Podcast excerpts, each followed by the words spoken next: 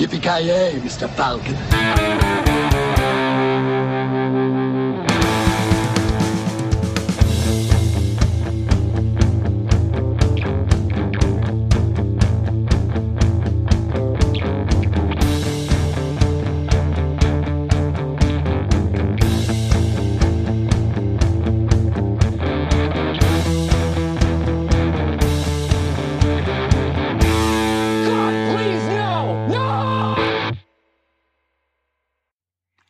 Hjärtligt välkomna säger vi då till eh, veckans avsnitt av Creative Meltdown Podcast. Eh, Jag heter Joakim Avoya och med mig har jag, ja, två herrar som heter vad?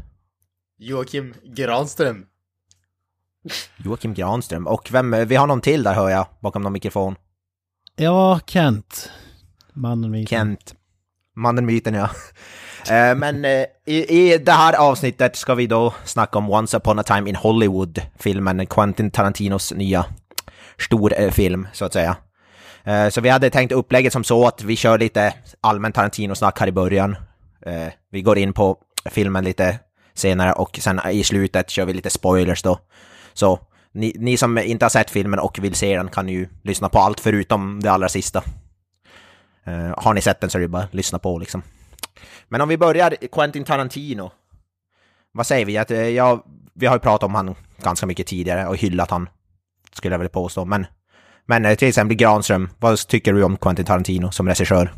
Ja, alltså han är väl helt okej. Han eh, har gjort några filmer som ändå kan beskrivas som vara på det, det bra delen av spektrat om man säger så. Definitivt mer Ja. bra än dåliga i alla fall. Ja, tycker jag låter som en uh, utmärkt förklaring. Ja, ja.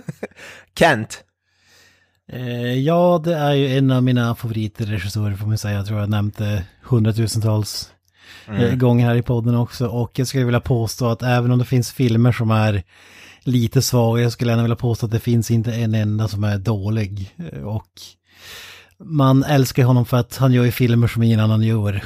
Och framförallt exakt. idag när du, det, det är sjukt svårt att göra någonting som inte har liksom ett namn eller brand kopplat till sig eller som ska bli ett franchise eller som ska liksom eh, filas ner till PG-13. Eh, Alltså, och han gör ju bara vad fan han vill. Och det är det som är så fantastiskt. ja exakt. Hans sämsta filmer är fortfarande bra, vilket man inte kan säga om alla regissörer. Alltså det känns ju det, det du säger där att det är väldigt svårt att göra någonting som inte har en franchise. Alltså hans track record är ju så pass bra så att bara att du vet att det är Tarantino som har gjort filmen är ju nästan som en kvalitetsstämpel. Alltså det, det är ju lite grann som Steven Spielberg på 80 och 90-talet där. Hade du Steven Spielberg på regissörstolen då visste du att då var det en bra film. Sen efter typ 2000-talet då har det ju gått neråt där. Nu har ingen brytt sig om vad han gör nu längre. Men alltså. Tarantino har ju fortfarande den där äh, cashen så att säga. Alltså står det Tarantinos namn, Director Tarantino, då, då vet du att det båda för någonting som är åtminstone, åtminstone bra. Kanske inte alla gånger mästerligt, men du kommer att få en extremt välgjord film oavsett vilken av hans filmer som du plockar fram. Mm. Jag satt och funderade på det igår, så sent som igår faktiskt. Att det, det känns som att den här, han är en av få regissörer som liksom, den här filmen, nu, nu har det bara gått, det är första helgen när vi spelar in det här och, och det har ändå gått riktigt bra. Jag tror att han har gått en dryg vecka i USA. Men det, det måste ju vara typ en av väldigt få där regissörerna drar, eh, drar in publik och cash. Det spelar ingen roll vad liksom filmen är. Jag- att- Och jag tror att Christopher Nolan skulle man också kunna lägga in där. Och möjligtvis till viss del Cameron, även om han inte gör så jävla många filmer.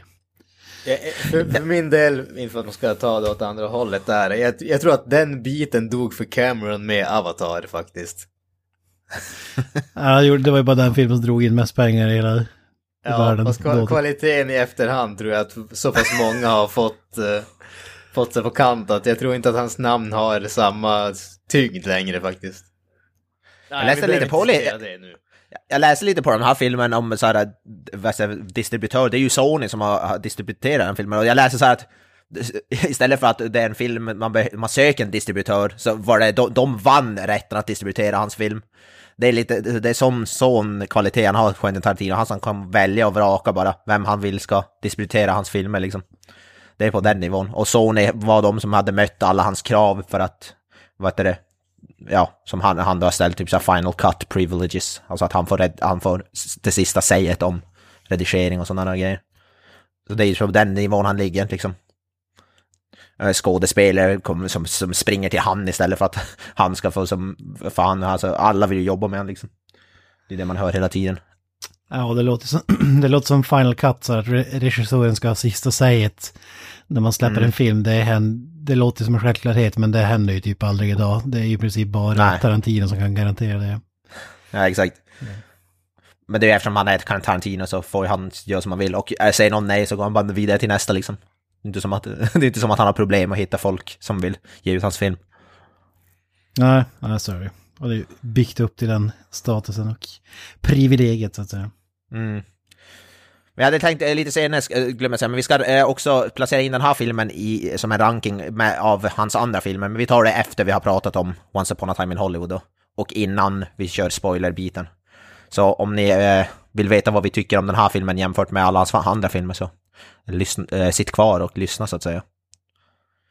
Men eh, ska vi gå och hoppa in på Once upon a time in Hollywood då kanske? To my right is Bounty Law Series lead and Jake Cahill himself, Rick Dalton. And to my left is Rick stunt double Cliff Booth. So, Rick, uh, explain to the audience exactly what it is a stunt double does. Actors are required to do a, a lot of dangerous stuff. Cliff here is meant to help carry the load. Is that uh, how you describe your job, Cliff? What, carrying his load? Yeah, it's about right.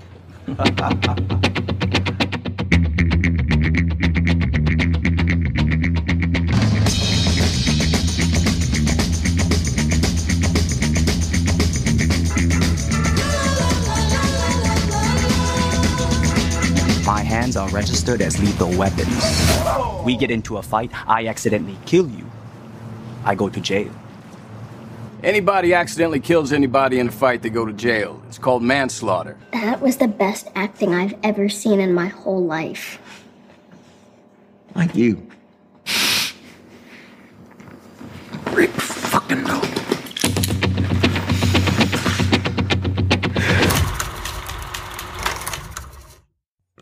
Jag vet inte vem, som- vem vill ta sig äran. Eh, det- Granström, du, är ju, du har ju monoton rösten.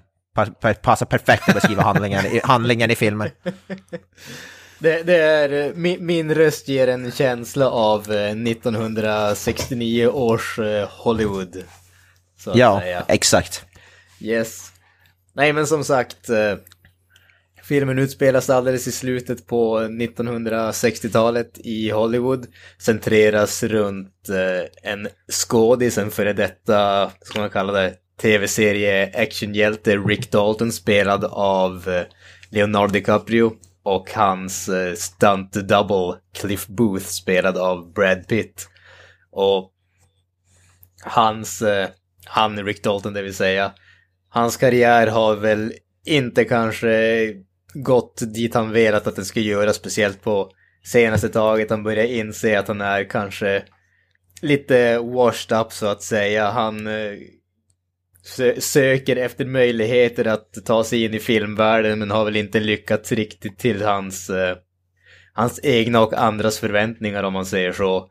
Och eh, med sig på den där eh, jakten efter, åter att, efter att återfinna hans, eh, hans karriär så har han sin stunt double som har blivit mindre av hans stunt double och mer av hans eh, personliga assistent slash eh, passpåre slash eh, vän om man säger så. Chaufför först och främst. Precis, Kan man väl säga. precis. Ta honom från det ena till det andra. Och samtidigt som det hände så får Rick Dalton en ny granne i form av eh, Sharon Tate och eh, Roman Polanski som flyttade in i ett hus alldeles bredvid dem. Och eh, Roman Polanski är ju en eh, ny högstatusregissör och eh, han får väl tankarna att liksom vad som helst kan hända i den här närheten. Mot den här bakgrunden av de här skådespelarna så har vi ju också den här eh, Manson Family-kulten ledd av uh, Charles Manson som uh, har slag slagit sig ner i uh, en ranch utanför, uh, ja vad är det då, Hollywood. ute i öknen där, där de gör sitt, sitt om man säger, sin grej, om man ska kalla det så fint. Eh, men man har ju den här bakgrunden av, eh, om man säger mordet på Sharon Tate som då hände i verkliga livet och mot den bakgrunden så har vi ju alla de här eh, klassiska Tarantino, Tarantinos olika trådar som sakta vävs ihop och kommer till, om man säger, ett, eh, ett gemensamt slut, eller en explosion kan man nästan till säga som det alltid är, där alla de här trådarna knyts ihop. Man kan ju gå in på specifika bitar, men du har ju grundhandlingen där, alltså de här, de här separata trådarna som alla utspelas i, i Hollywood, därav namnet Once upon a time in Hollywood som sakta knyts ihop. Så jag vet inte om det är så mycket mer man behöver dra om handlingen specifikt egentligen. Nej, precis. Nej, men man följer ju som sagt Leonardo DiCaprio en stund, man navigerar Hollywood och så händer en massa grejer som i bakgrunden. Det är väl det. Ja, och det är det- typ det korta. Det man kan säga om den här filmen, likt eh, i de flesta andra av Tarantinos filmer, är ju att handlingen i sig är inte extremt komplicerad på något som helst sätt, utan det stora fokuset ligger ju på alla de här olika karaktärerna. Han är ju verkligen en, en mästare på att skriva olika karaktärer och verkligen få oss att leva in i deras världar och sen just sättet som man knyter ihop alla de här olika trådarna, hur det korsas och tvärsas överallt, är ju oerhört alltså, snyggt gjort. Precis som det alltid är i hans filmer. Men det är ju, jag skulle säga att det är ju där man alltid har nästan den stora behållningen. Just hur man ser karaktärerna och vad som händer med dem. Handlingarna i sig brukar sällan vara sådär överdrivet.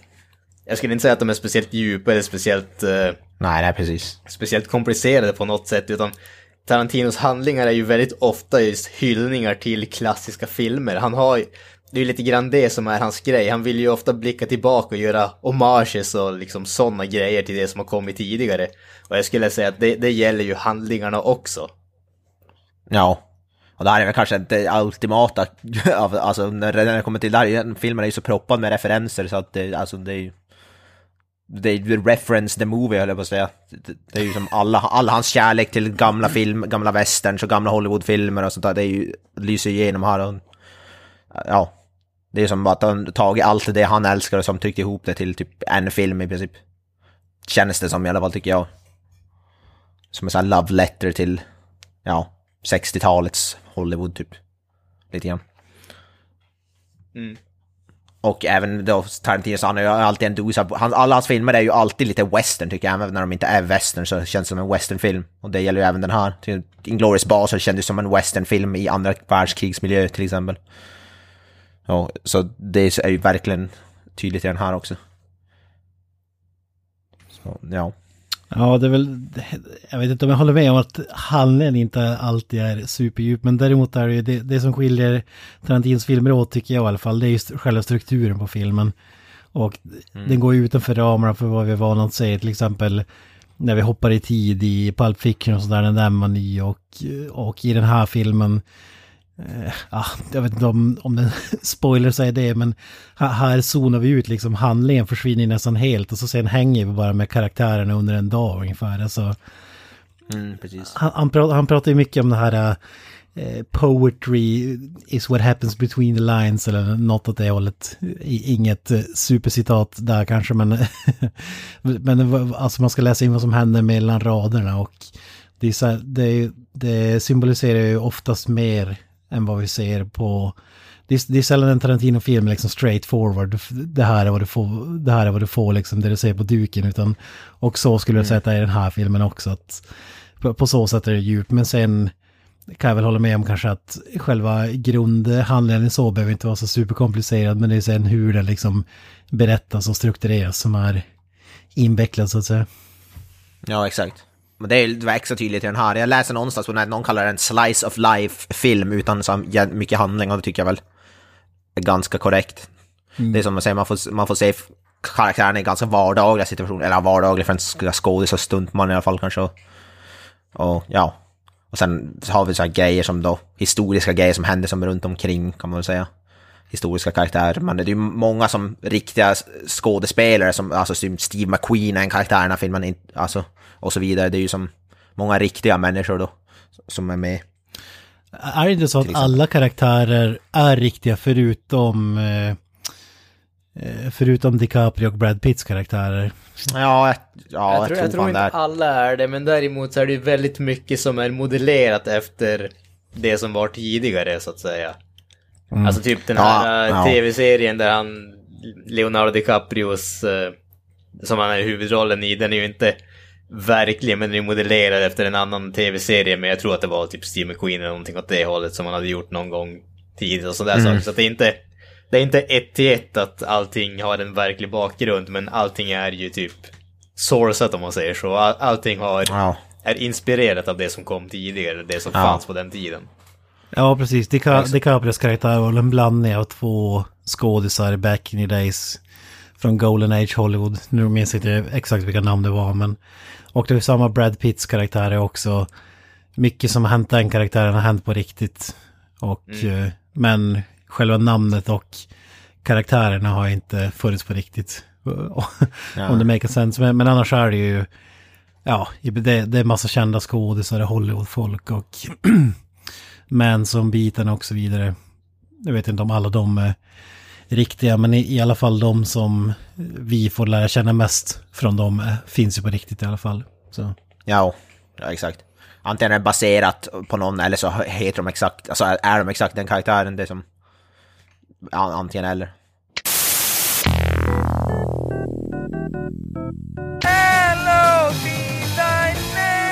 Ja, det här är ju verkligen ingen mainstream-rulle alltså. Det, är ju Nej. det, det kan man ju lugnt säga. Det, det var många som... Ja, vi, sa, väl- så vi såg den på premiären här eh, samtliga, visst var det så? Ja. Ja. Att- Exakt. Ja, jag, tror, jag tror inte all- alla i min eh, salong var inte förtjusta i filmen tror jag. Det gäspades mycket, det suckades mycket och eh, skrattades förvånansvärt mycket för att det var en Tarantino-film. Alltså, det känns som att det var... Jag, jag tycker att den här är ju nästan lika mycket komedi som den här drama. Jag, jag Ja, tyckte ja, Ja, ja absolut. Den, den var väldigt, väldigt rolig tyckte jag på många ställen. Ja.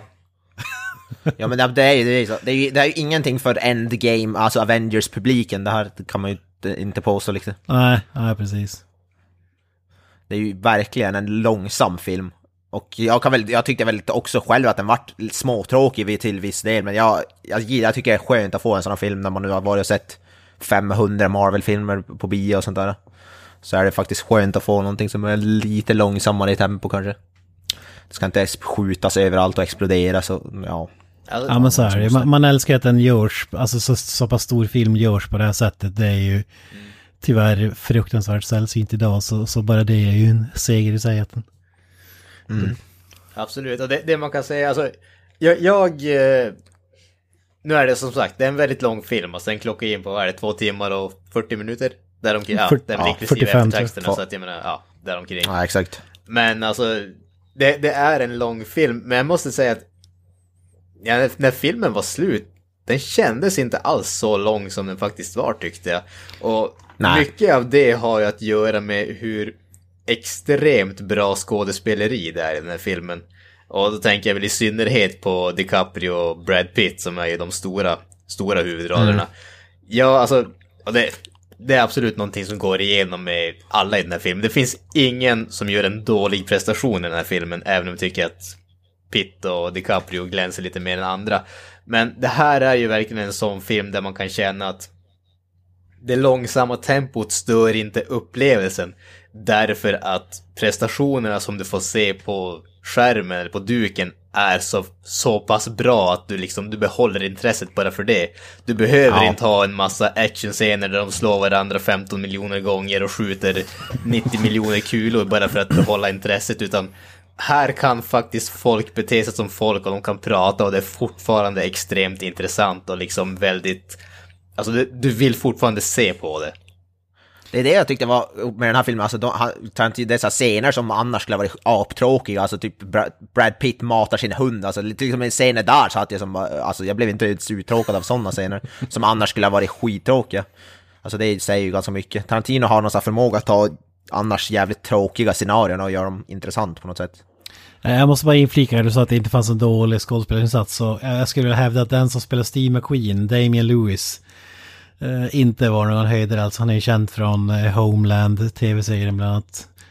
Eh, Jesus Christ. Eh, den snubben. Och Luke Perry, God rest his soul. Men han gjorde inte någon sån här, Tarantino brukar alltid ta in så här skådespelare som är washed up i verkligheten. Och jag tycker att Luke Perry bar ju inte upp eh, han höll inte normal Tarantino-klass för de här, när vi har sett liksom Don Johnson och eh, Michael Parks och, och alla de här, så där skulle jag säga att det fanns två svagheter, men annars är det ju eh, överlag sjukt bra. Det är ingenting jag reagerar på de två. Alltså Damien Lewis, jag gillar ju Damien Lewis från Homeland Brand, men jag tyckte väl att han varken förstörde eller tillförde något. Han var ju med i typ fem sekunder i filmen något. Jävligt lite men... Ja, som vi säger, det är ju sjukt bra, speciellt då Leonardo och DiCaprio och eh, Brad Pitt. Även Margot Robbie, men jag tyckte hon, hon var ändå med ganska... Alltså hon sa, hon hade inte mycket dialog i filmen. Hon var, gick man rest runt och dansade typ. I största delen av filmen. Och ändå var det typ bland det mest underhållande delen av filmen. Typ. Ja, jag tyckte det gjorde det Ja. sjukt bra för att inte knappt ha några repliker. Alltså det, det är folk som har gnällt av det där också, liksom att de inte hade någonting att säga. Men det är ju, den här personen finns ju på riktigt och det är ju mer som en hyllning till den personen. Så därför tycker jag att det var rätt att det inte är en massa lines och typ, alltså med tanke på filmen i övrigt, jag menar vad skulle hon ha varit, så här, comic relief ungefär, hade inte känts riktigt Nej, precis. värdigt. Men om, om, om vi då säger så att du, du tycker att det var värdigt när, på sättet som de behandlade hon, vad tyckte du om sättet de behandlade Bruce Lee på? Som jag såg rätt rejäl kritik. Ja, jag älskar ju den delen. Fan, fan vad jag Ja. älskar den. Har ingenting, Ja, den- alltså... eh, Han, han, han sägs ju, alltså det, det har man ju sett i dokumentärer och sånt där, att han var ju dryg on set och sen han, han porträtteras ju inte som den skarpaste kniven i lådan om man säger så, men det här med att han, han det finns en scen där han liksom utmanar en person i casten och det gjorde han ju tydligen back in the days på riktigt så, så, så just den delen för att han var liksom så här, ja men fan jag skulle spöa skiten ur dig, eh, jag är Bruce Lee, kom igen. Eh, Med, med all rätt så att säga. Men så, så jag, tyckte och jag tyckte det passade väl filmens ton. Jag, jag tyckte det var en av de bästa scenerna faktiskt. Jag tyckte det var sjukt Ja, bra. ja, den, ja den, den scenen är bland, alltså, den scenen var sjukt rolig. Ja, vi kanske går med lite grann in i detalj med så här spoiler, men ja, jag håller med. Men det är, väl, det är väl typ Joe Rogan ungefär som har klagat på den. Jag vet inte om jag har sett någon Nej, det, det är ju både, vad heter det, Bruce Lees dotter har ju klagat, Ja, Kareem det. Abdul-Jabbar som eh, tränar under, han har ju klagat och sådär. Men alltså, Kareem Abdul-Jabbar. han, han var en av de tidiga studenterna av eh, Bruce Är det sant alltså? Ja, ja, fan. Så att, eh, fan. ja, det, det är fan så. Det är ändå ganska många som känner han som har klagat på det. Men alltså i slutändan, alltså man... Absolut, jag kan absolut köpa att det här är inte någonting av vad Bruce Lee var i verkligheten. Men i slutändan så är det väl så enkelt som att det här är inte en dokumentär. Det, det här är Nej, en film som är vad 1960-talets Hollywood var genom Quentin Tarantinos ögon. Ja. Det, det är liksom det. Sen, sen absolut, jag kan förstå att är man liksom, förväntar man sig att det här ska vara one-to-one till verkligheten, då kommer man att bli besviken på väldigt många saker, för så här såg inte verkligheten ut. Men Nej. om jag ville se en dokumentär så skulle jag inte sätta mig och se en Quentin Tarantino-dokumentär heller. Det, det är inte det jag är ute efter i hans filmer. Det är exakt som med Inglourious Basterds, man säger inte den för att man vill se en väldigt realistisk och tung eh, andra världskrigsfilm liksom. Nej, alltså det... det, det, det, det Inglourious Basterds och Saving Private Ryan är två stycken väldigt olika filmer, både i vad de porträtterar och hur de är gjorda. Ja. Det, det, ja, Ja, exakt. Det, det, det beror lite grann på vad man vill ha ut av, vill ha ut av upplevelsen antar jag, men ja, som sagt, det stör det inte mig, även om jag kan förstå varför folk blir störda av det. ja. Nej, jag tycker inte, jag tycker sådana sådana dumma saker att klaga på liksom, det är, fan. Jag tror man Tarantino ska göra någon rättvis porträttering av någon karaktär så då vet man ju inte vem Tar- Tarantino är. Tycker jag. Ah, men det var ju som, alltså hur, på vilket sätt är det förolämpande liksom? Alltså det är det jag tänker. Nej, jag vet inte. Ha- Hade Ja, inte Bruce Lee haft själv, själv det, det är typ för att han är död. Det är det korta svaret. Det är därför. Ha- Hade, hade han levt hade han förmodligen haft självdistans och se det roliga i, i porträtteringen Ja. liksom. Det- är väl så. Det är, Ja. det är samma sak med andra karaktärer i den här filmen också som folk har gnällt över men som förmodligen inte själv hade haft så mycket att klaga om, jag vet inte. Ja, alltså det är så, det är så en dum grej. Det är alltid folk som ska klaga på någonting. Allt, det är bara... leva med det. Eh, Jag kan förstå varför man kanske inte tycker att det var jättehäftigt om man liksom är hans dotter eller eh, morsa eller något sånt. Men alltså, Nej, precis. så, som du säger, det är ju ingen dokumentär på, på så sätt. Och jag kan inte tänka mig att folk tänker mig att han, det ska liksom föreställa honom. Även om vissa, som jag säger, här utmaningsgrejen har hänt eh, in real life påstås det i alla fall. Men han kanske var, inte var så blåst som man porträtteras här. Det, Nej. Ja, det är en riktigt rolig scen. Prata om mer om senare mot slutet, men ja, sjukt bra i alla fall. Men vad, vad, vad säger ni då? Mr. Avoya, jag såg på sociala medier här att du tyckte att den här filmen var en höjdare. Ja. Ja, men jag var tvungen att skriva om det. Jag ja, ja. För mig är det bland det bästa jag sett på bio hittills. Ja, inte bara på bio utan så har jag sett hittills i år. Jag älskar den.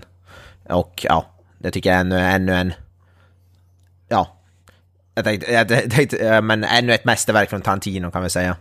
Utan att avslöja någon betyg eller någonting. Men jag tyckte jag tyckte den var fantastiskt bra och jag blev... Speciellt, eh, eh, speciellt slutscenen som vi också kommer komma in på sen, men den, den- speciellt den var ju bland det tokigaste och bästa jag sett på jävligt länge. Ja, nej, sjukt underhållande film alltså. Ja, in, ingenting, knappt nå, någonting dåligt att säga om den, förutom att den var långsam i vissa partier, lite väl tråkig, men alltså det är petitesser. Jag tyckte den, jag tyckte den var fantastisk.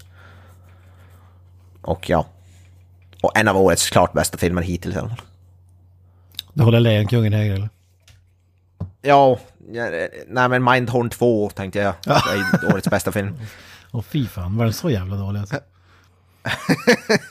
Nej, nej men det, är, det, det ligger där i toppen. Jag vet inte, vi får, kommer, det får, vi får återkomma i slutet på året och se var den hamnar i rankingen. Men högt ligger den då i alla fall. Det kan vi ju säga.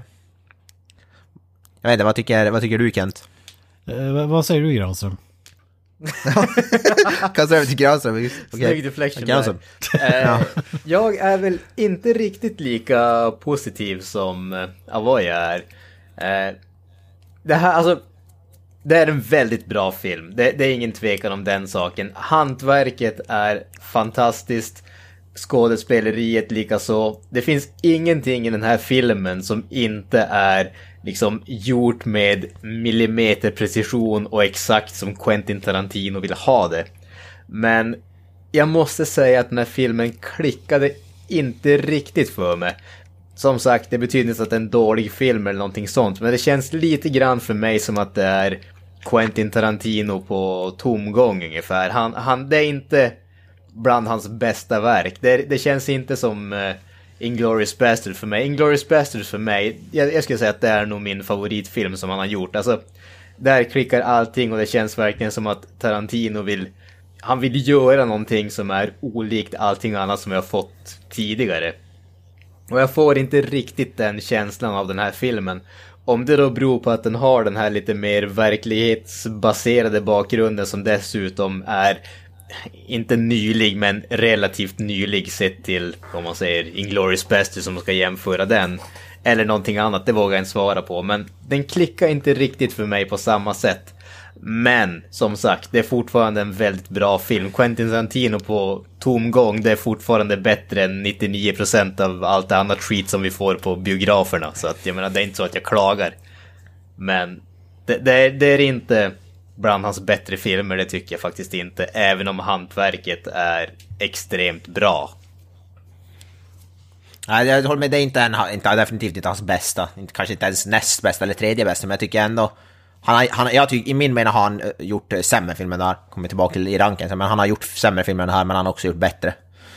Så, eh, det är lite foreshadowing där, men jag, jag, ja, jag, det håller jag väl med om. Det är def- definitivt inte en av hans bästa filmer, det skulle jag väl inte heller säga. Även om jag tycker den fortfarande, som du säger, när Tarantino gör den då, någonting då, som är dåligt för hans kvalitet, eller sämre för hans kvalitet, så är det fortfarande bättre än alla andras, så att säga. Ja.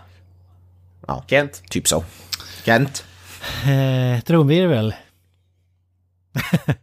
Nej men jag är ju faktiskt mer på Granströms sida än Mr. Voya faktiskt. Alltså, om man hade sett, inte som en Tarantino-film utan en vanlig film, då hade det varit jävligt bra. Men eftersom att det är en Tarantino-film så måste jag säga att jag ändå är besviken. Alltså, Det känns lite som, du pratade innan här, visst det var ju om de här filler-scenerna, eller referenserna som bara känns som filler. Att, alltså Tarantino, det, det är mycket så här Inception, det är en fejkad film i en film. Ungefär som man gjorde med Grindhouse-grejen här. Eh, när de gjorde trailers till påhittade B-filmer från 60-70-talet liksom som var helt skruvade och det känns som att Tarantino, det är hans sista film, han vill klämma, eller näst sista film, har han sagt själv. Han vill, det kändes liksom att han vill klämma in alla jävla referenser han kan. Och sätta, hade alltid drömt om att se Leonardo DiCaprio i tusentals olika spagettivästern och eh, nazi eh, action-filmer eh, och liksom eh, vill bara sätta honom i, i sådana scener och de funkar inte för mig för att det blir alldeles, det blir den här Stranger Things-grejen att det tillför ingenting utan vi rapar bara referenser hela tiden. Och jag är väldigt förvånad över att han gör en sån film där man har den känslan. Alltså, man vet ju hur mycket han älskar det här spagettivästern och 60, 70, 50-tals filmerna och character actors som det kallas och gärna de här som är på väg att som inte får det stora rampljuset och här ska inte liksom belysa det till fullo. Eh, men de, de delarna med, eh, där Brad Pitt är med tycker jag är liksom 10 av 10. Eh, de delarna när han försvinner, då är det kanske sju av tio i, i snitt. Liksom han, det, det, här, det, här är liksom, det här är liksom Brad Pitts bästa rollprestation som jag, jag aldrig sett honom så bra i en film. Eller i alla fall inte tyckt om honom så mycket som jag gjort i den här filmen. Alltså han snor ju hela showen även från DiCaprio tycker jag. Eh, och jag tycker, alltså de här scenerna, de har, som jag sa, det, det, det är mindre handling och mer som att man får hänga med karaktärerna på en dag. Och även där är det Brad Pitt 10 av 10. Resten är liksom ljummet. Det, det är lite alldeles för lång tid som vi spenderar med DiCaprio tycker jag på egen hand. För att det ska kunna lyfta verkligen. Han, han gör ju en superbra prestation och sådär men det är inte jätteunderhållande måste jag säga. Alltså jag, jag håller med, Brad Pitt är sjukt bra, men jag, jag gillade många, jag gillade när, när Leonardo DiCaprio får ja, vara lite som han är, lite så här, jag spelar lite tokig som han gör i vissa de där rollerna och så vidare. Alltså jag gillar när han spelar typ, när man får se hans filma en scen i en fil, film i en film liksom sådär. Jag tycker det är sjukt underhållande, så jag, där håller jag väl inte riktigt med. Jag tycker det funkar om du kör någon enstaka gång, men när du kör det så ofta som vi får i den här filmen, då blir det liksom bara... Det blir någonting annat tycker jag. Alltså det känns inte naturligt. Ja. Det blir som ingen naturlig övergång, utan det känns bara som att det ska hinna med att klämma in det här och det här och det här. Typ radion, vad som hörs på radion.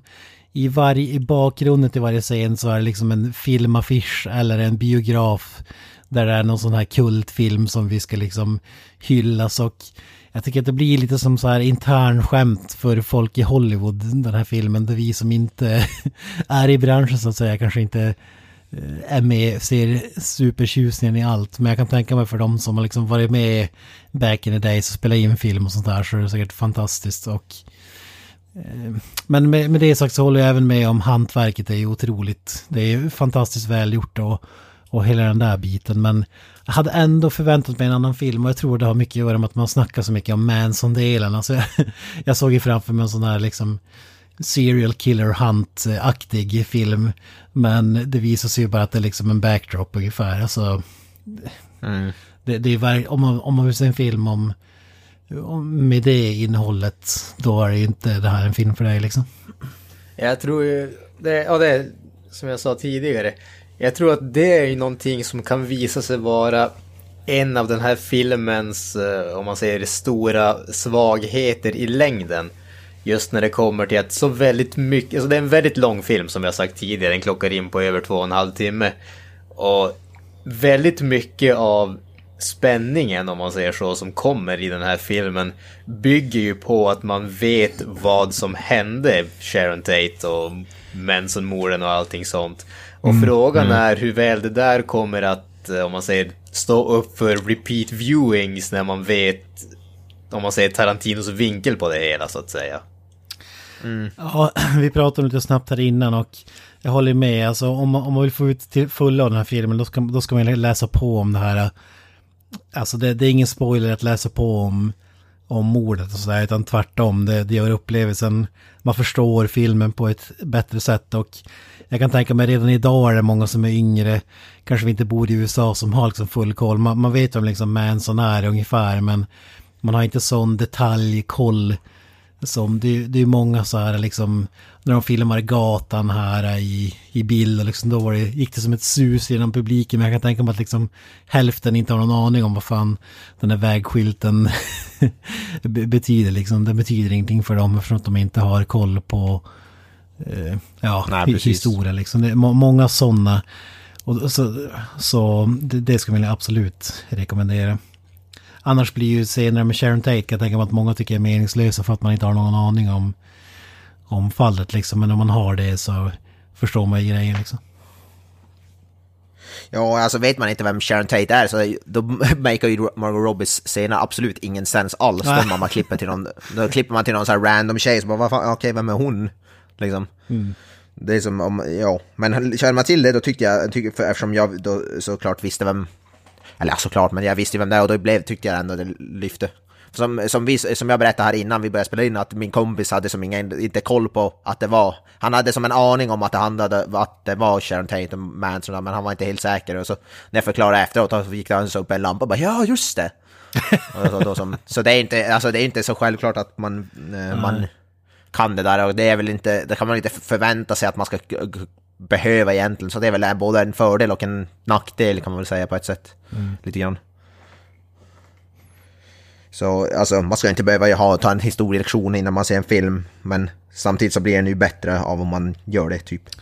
Nej, men det, det är säkert så. Du bor i USA, då har du ju garanterat stenkoll på de här grejerna. Så Ja, för, oss som inte är och som inte levde, inte ens levde på den tiden, liksom, det är lite svårare att liksom tänka automatiskt. Och som du säger med tidens gång, ju, yngre folk som ser den blir ju mer så här, what the fuck, kan jag tänka mig. ja exakt. Ja. Men ja, Men jag, det är lite svårt. Det, det, jag, ja, jag, jag tror att den här filmen, som jag säger, är ett internt skämt. Alltså, man ser de filmer som vinner Oscars, det är de som romantiserar Hollywood på som det var back in the days. Och jag tror att det här är Tarantinos eh, Oscars, eh, vad ska man säga? Han, han är så... Oscar bait. Ja, Oscar bait, ja precis. typ nu, nu ska de få sån jävla nostalgitripp som kan fan inte Ja. låta bli att ge mig statyetten liksom. Och jag, jag, Nej, jag, skulle, jag skulle säga som helt befogat om, om han vann den just för att den är så otroligt välgjord och sådär. Men... Eh, ah, hade man klippt bort många av de här eh, referensbitarna då hade det varit en helt annan film för mig i alla fall. Och jag tror kan att kanske... säga- Ha- Hade jag inte haft någon som helst aning om det här med eh, som det trycktes ut med att det skulle handla om Manson och så vidare. Ha- Hade jag inte haft det då hade jag nog fått ut eh, filmen, fått ut mer av filmen eftersom jag hade förväntat mig något helt annat. Skulle jag se om den nu kanske skulle få ut mer av den. Så om man säger. Mm. Alltså för mig är det här lite grann en... Det är en sån här film som jag kommer kanske slå på i framtiden bara ha i bakgrunden med annat. Det är så här lite chill, avkopplande film på något sätt. Det är som inte hög tempo eller något. Det är som lite så här... Den, jag tycker den är intressant oavsett var man hoppar in i den lite grann. Alltså man behöver som inte se den från början till slut för den har ändå som alla små, små delar av den är ändå som intressant i sig. Sen om man ser hela kan det kanske bli lite utdraget ibland, så skulle jag väl säga lite grann. Alltså jag känner, jag, jag håller faktiskt lite grann med dig där, men jag skulle väl säga att det är nästan en av de större eh, kritiska bitarna som jag har när det kommer till den här filmen. För ingen tidigare Tarantino-film har för mig känts som en bakgrundsfilm som jag bara slår på och låter spela i bakgrunden, utan för mig så har Tarantino alltid varit en sån här jag slår på den och även om jag inte har tänkt se filmen så så fort jag börjar se på den där är jag bara fast i den och kan inte sluta kolla. Och jag, jag känner lite grann som du har varit där, att den här filmen känns lite grann som en bakgrundsfilm. Det känns som att jag skulle kunna slå på den och gå och göra någonting annat en stund och komma tillbaka till den. Men det, det, känns, som, det känns som en svaghet tycker jag. Alltså, för mig är det inte det, för jag ser Pulp Fiction på samma sätt, för det är en sån där film som att jag kan slå på den och se lite grann och sen, you know, och, sen och den är fortfarande bra, oavsett var jag kommer in i filmen så är det fortfarande intressant tycker jag. Och det är så lite, lite som är så jag menar. Men det, det är väl mer för att det är så ikoniska scener snarare än att filmen i sig går att se och du hänger ändå med liksom. Jag antar att det är det som Granström menar liksom. Ja, Ja. Ja, Jag hade tänkt säga när jag tar Pulp Fiction som motsatt exempel när du sa det där, att den kan man ju fan inte göra så, men tydligen är det så för dig då. Ja, alltså, jag, för mig är det, jag, det är en sån där film som jag kan bara se om och om igen, alltså, jag behöver inte sitta och se hela från början till slut och såna grejer. Så, så, så ser jag många av hans filmer. Och det tar- säger jag som någonting, det är en komplimang till den filmen. Men jag tycker den här filmen saknar lite, film. alltså i alla filmer i princip i Tarantino, alltså det står någonting på spel eller det är så spänning eller alltså man, man väntar på att det ska hända någonting och, och här har man inte riktigt den, eh, liksom vad ska man kalla det, friktionen eller jag vet inte vad man ska kalla det med nå- något eh, bra ord sådär men det känns, det är mycket så här eh, Ja men typ tror- vardagsgrejer, det, liksom, det spelar så mer roll vad som sägs här, det har liksom... Ja, jag, vet inte. Jag, jag tror att, alltså, jag, jag har lite grann av samma känsla det här att du har väldigt många olika trådar men du har inte så mycket konflikt mellan trådarna. Konflikter är nog ett bättre ord tror jag. Ja. Nej, men det, ja, det, kan jag väl ha. Det här är en av hans första filmer som inte har någon konflikt. Det är som bara day in the life of typ de här snubbarna i princip, kan man säga. Det är lite grann som ett, ja, det är kanske konstig koppling, men ty, som Seinfeld, en show, en show som inte handlar om någonting direkt. Jag tycker det här är Quentin Tarantinos Seinfeld-film. Typ. It's a movie about nothing, ja. Ja, typ. Och det är, jag tycker det är ändå uppfriskande lite grann att ha en sån film. För jag tycker, jag, jag tycker man behöver inte ha någon konflikt. Man kan ha en film som handlar om ingenting och ändå göra det bra, uppenbarligen. Jag. ja för, för oss som gillar übervåld så är ju det ett minus. Ja, jo, alltså. ja, den är ju våldsam, det har den är ju definitivt alltså. Tarantino har väl aldrig varit den som skyr våld, så att säga. Alltså det är ganska återhållsam ändå. Det är egentligen Ja. bara två scener i hela filmen som är våldsamma. Sen att båda de två scenerna är väldigt våldsamma, det är en sak. Men, men det är ju inte direkt så att han överöser en med, med våld i den här filmen. Nej men, det, nej men det är det jag menar, han har ju, hans filmer, ja förutom då Kill Bill möjligtvis, men han, det är ju så här, han har någon så här enstaka scen som är jävligt våldsam, sen är det hårt, men när han väl har våld så är det ju, alltså det är ju eh, definitivt crank it up to 11 alltså. Det är för långt mellan de scenerna här skulle jag säga. Och för, och för få. ja. ja, och när det väl, väl blir så, så är det, ju, är det ju 500 gånger bättre. Men, det är men sant. Då, då kan man ju dra in lite grann där att du tycker att det är för långt mellan dem. Tror du att du hade tyckt att den här filmen var bättre om den hade varit kortare? Alltså att de hade klippt ner lite grann av de här, vad ska man kalla det, transportsträckorna och de här flashbacksen och de bitarna?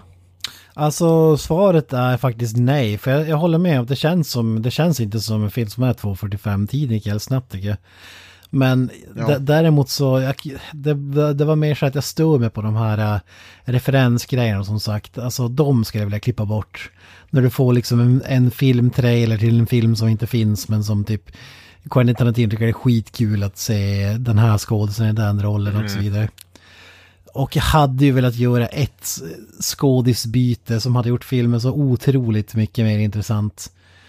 Och där skulle jag faktiskt vilja byta bort, jag skulle vilja att Leonardo DiCaprio och Kurt Russell byter plats. det hade varit right up my alley. Alltså det känns som att den här, den här rollen är fan skriven för Kurt Russell. Alltså jag kan inte fatta att han inte fick den. Alltså, ja, det, det hade jag älskat alltså. Stort Kurt Alltså, Russell-fan som ni Kurt, vet. Kurt Russell i all ära, men det känns inte som att han har uh, chopsen riktigt som Absolut, skådespelare. Nej, alltså han, han är bra, men han är inte DiCaprio-nivå, det tycker jag inte. Nej, Har jag du sett Soldier? Har du sett Soldier? Alltså jag, jag tycker DiCaprio är magisk i den här rollen så jag hade inte velat byta ut honom. Jag tycker han är helt, helt fantastisk. Så. Jag vet inte om jag hade velat byta ut honom. Eller Michael men jag Madsen. älskar ju- Michael Madsen. Ja, ja, ja, Michael Madsen är kung. Sig. Fan vad kul. Han, han gör ju en liten Ja. cameo-aktig roll i den här och... Ja, jag äl- älskar den mannen alltså. I alla fall on screen. Ja, ja alltså han är, han är ju sjukt bra. Och jag älskar ju Kurt Russell också, det ska jag inte säga någonting om. Men jag tycker alla, jag tycker alla som, eller de flesta i alla fall i de här filmerna är helt perfekt i sina roller. Jag tycker ingen behöver bytas ut eller flyttas på. Eh, det, ska, ja, det är det jag tycker Quentin Tarantino är jävligt bra på att välja skådisar till sina roller. Jag tycker han alltid väljer ex, alltså exakt rätt roll för rätt person. Alltså, jag tycker faktiskt inte att han gjorde det i det här fallet. Alltså som sagt, man kan inte säga någonting om DiCaprios insats. Men det kanske har mer att göra med att jag är lite Leo fatigued. Eller vad man ska säga. Alltså, man ser dem överallt, han ser exakt likadan ut. Han är liksom mer, även om han är sjukt bra så är han ändå Leonardo DiCaprio i, i slutet av dagen liksom. Om det jämför med Brad Pitt till exempel som jag tycker vinner den här på knock liksom den skådespelarduellen. Det hade man ju kanske inte trott på på förhand liksom men nej, jag hade, jag hade fan velat se Michael Manson eller Kurt Russell i den rollen. Inte för att han är, att han är dålig på något sätt men det hade passat filmen bättre på något tycker jag. Ja. Ja, jag vet inte. Det är ju smaksak, men jag, jag vet, jag tycker både Brad Pitt och DiCaprio är perfekt i sina roller. Och som sagt, jag tror mig jävligt... Båda visar en, tycker jag, bra komisk timing också. Alltså, sjukt rolig film faktiskt. Ja, det är när de är tillsammans, det är då... eh, Då lyfter ju filmen så att säga. Jag älskar den scenen när de, när de tittar på ett tv-avsnitt som eh, Leonardo DiCaprios karaktär har, har spelat in som går på tv och så kommenterar de liksom det avsnittet. Det var- Ja. You're damn right. Ja, fy fan, jag älskar den. Alltså sådana små scener. Alltså de tillför ingenting egentligen, men de är så jävla underhållande och sköna att Alltså, se du, på. du, ja, men jag tycker, jag håller inte med där att de inte tillför någonting. De visar ju alltså förhållandet mellan karaktärerna som väldigt, väldigt bra. Mm, ja, på så sätt. Ja, men så är det, det, det är ju karaktärsbyggande även om det inte för handlingen framåt. Ja, men det, det, det köper jag. Det köper jag. Men vi, det är ingen brist på sådana scener om man säger så. Nej, nej, Snarare absolut tvärtom. inte. Absolut inte. Nej men det, är- det, det, den filmen är ju bara full av sådana här karaktärer, alltså. Det är, den bygger ju på karaktärerna. Det som händer runt omkring, alltså själva storyn är inte, det är ju karaktärerna som den här, hade den, inte, hade den här filmen inte haft så in, pass intressanta karaktärer så hade den ju varit betydligt mycket sämre. För den har ju inte, som jag sagt tidigare, inte mycket handling utöver karaktärerna. Ehm,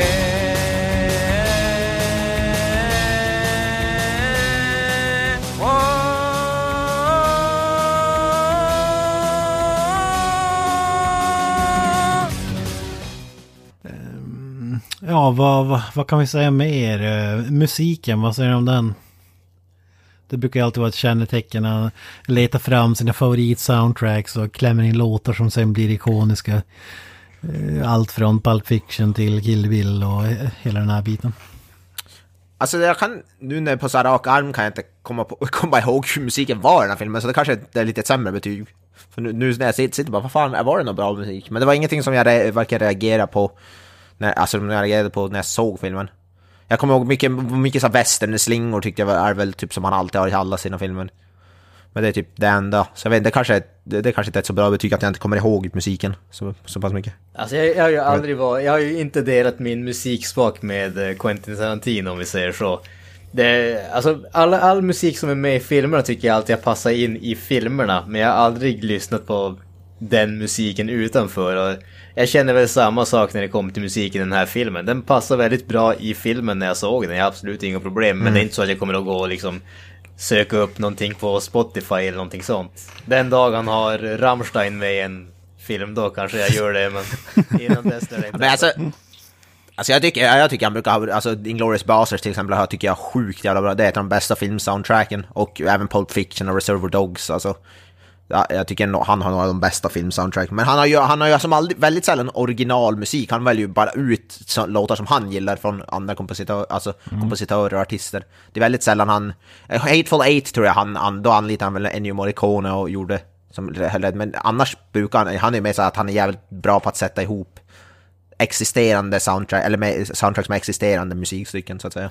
Ja, han, har ju sån jävla han- känsla att hitta dem där. Jag tycker kanske i den här filmen att det, det fanns ingen sån här riktig höjdare.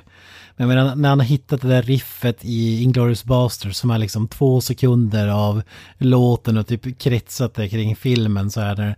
Det ja. Den där alltså... Ja, så sjukt bra alltså. Men jag håller, jag Ja. håller med, Pu- Pulp Fiction är ju är väl lägst. Men det är som alltid att filmerna passar låten och tvärtom. Alltså, det är som att exakt. scenerna, han kanske gör scener utifrån låten, jag vet inte. Men i, i den här filmen var det liksom Neil Diamond, Simon Garfunkel, Deep Purple hade vi även på något håll tror jag. Så det är den typen av musik och så väldigt obskyra låtar för, för oss i alla fall. Men jag, ty jag tyckte ändå inte att det var någon sån här superminnesvärd scen där liksom musiken lyfte verkligen eh, scenen. Så, inte som jag minns i alla fall på rak arm. Och det, det brukar man ändå kunna peka jag- ut. Nej, exakt. Uh, vilket jag också, nu när jag säger- tänker tillbaka på The Hateful Eight som har Ennio Morricone, en av världshistoriens bästa kompositörer. Inte Där, där, så det kanske, ja jag vet inte. Kanske jag börjar tappa lite när det kommer till musiken.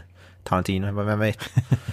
Men man, när man ser om den sen när den kommer på Blu-ray eller kanske man lägger märke till den mer. För det här är en sån film som jag tror man måste se flera gånger för det finns så mycket att plocka upp tycker jag. Så jag, jag är förväntansfull för att se den igen kan jag i alla fall säga. Ja. Vilket är i alla fall ett bra betyg. Ja, och det är så varenda scen i sprängfilm med grejer, alltså både i bakgrunden, referenser och det de säger och... Så, så jag tror som du att man skulle få en helt annan upplevelse. Jag har hört många säga att den inte är, alltså... Inte en film som man skulle se fler gånger, men jag, jag tycker faktiskt tvärtom att det skulle vara det för att liksom Ja, verkligen ta in den och uppskatta den för vad den är. Jag tror att, jag tror att det skulle bli förhöjd upplevelse faktiskt. Ja jag, jag tror definitivt. Det är en sån här film som man kan detaljgranska, så man kan hitta nya grejer varenda gång, tror jag. Man kan se någonting i bakgrunden eller något, plocka upp någonting som någon säger liksom, eller vad som helst liksom. Ja, det, Och det är ju det, det är ett bra betyg måste jag väl säga. ja, det känns ju som att man kommer eh, hela tiden tillbaka till det där eh, detaljarbetet som eh, Tarantino gör. Alltså det finns ingenting i den här filmen som inte är meningen att det ska vara där. Nej, exakt. Nej, ingenting Tarantino gör känns som av misstag. Han är, som du sa tidigare, millimeter precision. Känns som att han har som gått igenom varenda millimeter av varenda bildruta liksom. Jag skulle bli förvånad om det fanns något sådär, alltså någonting, face a movie mistake i den här filmen. Alltså det känns på den, alltså att han har placerat, att någon håller i koppen i fel hand i nästa scen som de inte gjorde i scenen före. Typ. Jag har svårt att tro att det är något sånt i hans filmer, även om det säkert finns. Men det känns ändå som på den nivån att han är så pass perfektionistisk, eller man ska säga. Ja, alltså, jag vet inte fan om jag vill, om man, efter att ha sett den här, om man verkligen vill se den versionen, men det påstås att det finns en fyra timmars version av den här filmen som eventuellt ska Jävlar. släppas på Netflix. Det är, det är någon skådis som är i filmen som har sagt att det kan vara på gång. Alltså, jag, ja, jag vet inte. Sk- Skulle det gå att fylla ut fyra timmar eh, med liksom befogenhet, alltså att det skulle ha befogat att tillföra någonting, jag vet inte. Vad tror ni? Alltså jag, jag, jag, jag, jag skulle vilja se, se den. Jag, jag, mer Tarantino för mig hade inte jag, jag, så jag sagt emot. Så jag, jag, så jag, när jag gillar en film så hade jag definitivt, vill jag alltid se mer av det. Så. Det, nu kan det vara så att den här filmen kändes, var ju väldigt lång som den var, så det kan känna att den blir sämre av längden, det vet man inte. Men det känns som att den här filmen är så lång som jag, den behöver vara, tycker jag. Jag tycker inte, det- som jag sa, det fanns några transportsträckor som man, man hade kunnat kutta av lite grann, men i det stora hela tycker jag den här bra längd som den är. Ska vi ta och börja lägga lite betyg och klämma in den någonstans i Quentin Tarantino kvalitetslistan på något sätt eller? Ja, ja men det tycker jag. Eh, om jag börjar betygsmässigt då. Alltså, för mig ligger den här... Är, den här ligger typ eh, lite ungefär på samma nivå som jag skulle sätta The Hateful Eight. Jag kanske gillar The Hateful Eight lite mer ändå, men typ samma. Så jag skulle väl ändå sätta en... Ja, åtta. På, på åtta på den här. Kanske en åtta av tio. Ja, ja, men jag tycker en åtta är faktiskt tycker jag är perfekt. En, en bara rak, ra, rak åtta, inga decimaler eller någonting. Det tycker jag för mig blir perfekt. Sen det kanske kan sänkas eller höjas när man ser den igen, men just nu i alla fall ligger jag väl där. Vad tycker du Granström? Jag ligger väl ungefär där egentligen när det kommer i slutändan. Alltså någonstans 7,5-8 däromkring. Som sagt, jag tycker hantverket är fantastiskt. Det, det är millimeterprecision som sagt. Ingenting är med i den här filmen som inte ska vara där. Skådespelarprestationerna, speciellt eh, Brad Pitt och Leonardo DiCaprio, är helt fantastiska. Det är bara, alltså det, det är någonting som inte riktigt klickar för mig med den här filmen. Jag kan inte riktigt säga exakt vad det är, men det är bara någon liten grej som får den att inte riktigt komma i topp så att säga. Men fortfarande, som sagt, det är bättre än 99,9% av allt annat skräp som vi får på bio idag. Men, men du tycker fortfarande Mindhorn är bättre eller? Ja, ja, ja. Det råder ingen tvekan om den saken. Fuck det, you, det är fuck you att- Granström. Alltså du önskar Kent, du önskar, men får fortsätta drömma. Fan också. Eller erbjuda jävligt mycket pengar, jag säljer mig Ja, inte ja. billigt, men jag säljer mig gärna. ja, ja, ja. Det är priset är rätt så... Alla, vi alla säljer oss till rätt pris, så är det ju. Absolut, ingen tvekan om den saken. Ge mig bara tillräckligt med moolah så jävlar i mig. Jag kommer bend over faster than you can get, get your pants off. Fy fan. Ja, om Mindhorn skulle raderas från jordens yta då ska jag ställa upp nu. Åh jävlar då. Ja men då, det, är- för det gör jag vad som helst. Tycker det Det- är Men in det är Black bra. Swipe liksom att den försvann ur, ur hjärnan. Då, då, då, då skulle du få göra vad du vill så att säga. Vi behöver den där Alltså, för mig- minnesblixtgrejen. Ja exakt. Ja, ja exakt. Mindhorn erased. Alltså för mig är det he heliga graal i, i mitt liv att hitta någonting som får bort mindhorn i mitt huvud. Det är, som, det är det jag lever för just nu, Ja. kan man väl säga. Ja, fy fan. det, det, det är våra högst upp på bucketlisten. Stoppa Mindhorns framfart. Genom att prata Ja, om den i en podd. Konstant, varje vecka. Ja, vi, vi, vi gör det bara vår- vårt jobb att varna folk. Det är det, det vi gör. Ja, disclaimer. Vi, vi uppmuntrar absolut inte folk till att se The Abomination som är Mindhorn, utan håller undan. No joke. Alltså grejen med Mindhorn här, eller rättare sagt Kent och Avoye, det är ju att de är egentligen extremt stora fan av filmen, men de är väldigt desperata efter att vara edgelords och sticka ut, så de vågar inte erkänna att de tycker om den. Fan. Det är därför de drar upp den i varje avsnitt, för de vill prata om den, men de har inte riktigt staken att liksom erkänna att de faktiskt tycker om den. Jag brukar alltid hitta någon sån här publik till någon som kanske tycker om en film. Och det är väl, om du är efterbliven, då är det en film för dig. ja, men vidare då. Ja, Tarantino. Jag, ja, jag, jag, ja. kan dra min... vi, vi lämnar Mindhorn-träsket här. Jag vet inte om du, om du har klar Granström eller? Ja, jag var klar. Tror jag i alla fall, jag kommer inte ihåg vad jag sa. Eh, Jag säger så här, jag är lite förvånad att jag och Voje förmodligen kommer att sätta samma betyg eftersom att vi, några tokkillar eller något, jag liksom tyckte att de var eh, ljummen för att vara Tarantino. Men för att om man ska säga som Tarantino-film så är det en rak sjua, men för en vanlig film så är det fortfarande en åtta av tio i min värld. Mm. Men jag förväntar mig alltid 10 poängare och så därför blir det en besvikelse så att säga. På något plan. Ja. Ja, ja. Ja, det var förvånat att vi sätter så pass lika, men... Eller jag, att det är åtta. 7,8 bara för att vi inte ska vara exakt. 7,8, okej. bara, för att, bara för att vara lite hi- hipp. Ja, precis. Lite mer scientific. Så blir det 7,8 för mig. Men eh, eh, för att placera in den då i någon ranking, eh, för mig som sagt, jag skulle placera den någonstans typ, kanske sla- eh, just under Hateful Eight, som jag älskar Hateful Eight. Hateful Eight kanske är 8,5 medan det här är som en 8. Men jag tycker fortfarande, den är fortfarande bättre än både Death Proof och Jackie Brown i mina ögon. Så den skulle vara typ mellan Jackie Brown, De- Death Proof och uh, Hateful Eight skulle jag placera den. Nå- någonstans där. Så, så ja, typ som Hateful Eight fast just under Hateful Eight kan man säga. För min del. Vad skulle du säga Jönsson? Hur skulle du placera den här filmen jämfört med hans, alla, hans andra filmer? Alltså det, det är ju det som är grejen egentligen. Jag, jag håller med dig, alltså Grindhouse och eh, Jackie Brown, det är ju de filmerna som är... Okej, de är bra, men, men de är liksom... de- Det är de som är de svagaste av hans filmer. De andra filmerna är ju liksom... Alla ligger ju kring extremt bra nivån. Sen är det att hitta Mm. någon sån där intern ranking. Men alltså, för min del, jag, jag som sagt, Inglourious Basterds den är nummer ett för mig. Sen så vet jag inte riktigt var jag ligger när det kommer till liksom Kill Bill och Django Unchained. Jag skulle, skulle sätta dem på någon delad andra plats. Och sen tror jag att jag tror nästan att jag skulle passa in den här filmen. Den, här och Hateful Eight, alltså de, de, för mig så är de ungefär i samma kvalitet. Alltså det, det är väldigt, väldigt bra hantverk, men det är inte riktigt uppe där i toppen och slåss om tittarna så att säga. Ja, jag vet inte, när det gäller bästa filmen, det är ju så jävla svårt. Det är ju som att välja sitt eget, alltså favoritbarn, liksom. Om, man, om jag nu hade det, alltså det är så jävla svårt. Det är inte så objektivt så är väl typ Pulp Fiction hans bästa film tycker jag, men personligen för mig är väl hans bästa film Kill Bill. Jag, alltså jag har någon soft spot för Kill Bill-filmerna. Så, men det är så svårt alltså, att göra en Tarantino-ranking är fan mig omöjligt alltså. Det, blir, det ändras hela tiden. Alltså grejen där, vi har ju glömt det viktigaste med den här filmen, det är att Samuel L. Jackson är ju inte med. Nej, Det är ju vad fan är det? mig- det? Bara det drar ju ner betyget för mig i alla fall.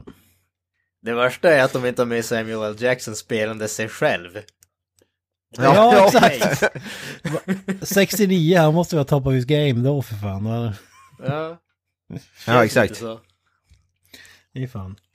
Eh, Jag har ju lite annorlunda ranking än vad ni har, men jag har ju etta har jag ju Pulp Fiction Reservoir Dogs och sen delad andra plats skulle jag väl sätta eh, Django Unchained, Jackie Brown och Inglourious Basterds. Eh, Och sen i botten hittar vi väl filmer som Grindhouse till exempel och är ju faktiskt eh, skandalöst nog inte stort fan av Kill Bill som jag nämnt tidigare så där skulle jag inte heller sätta den så högt. Och den här hamnar ju på det här tråkiga medelpartiet där med Hateful Eight. Eh, inget stort fan av den filmen heller.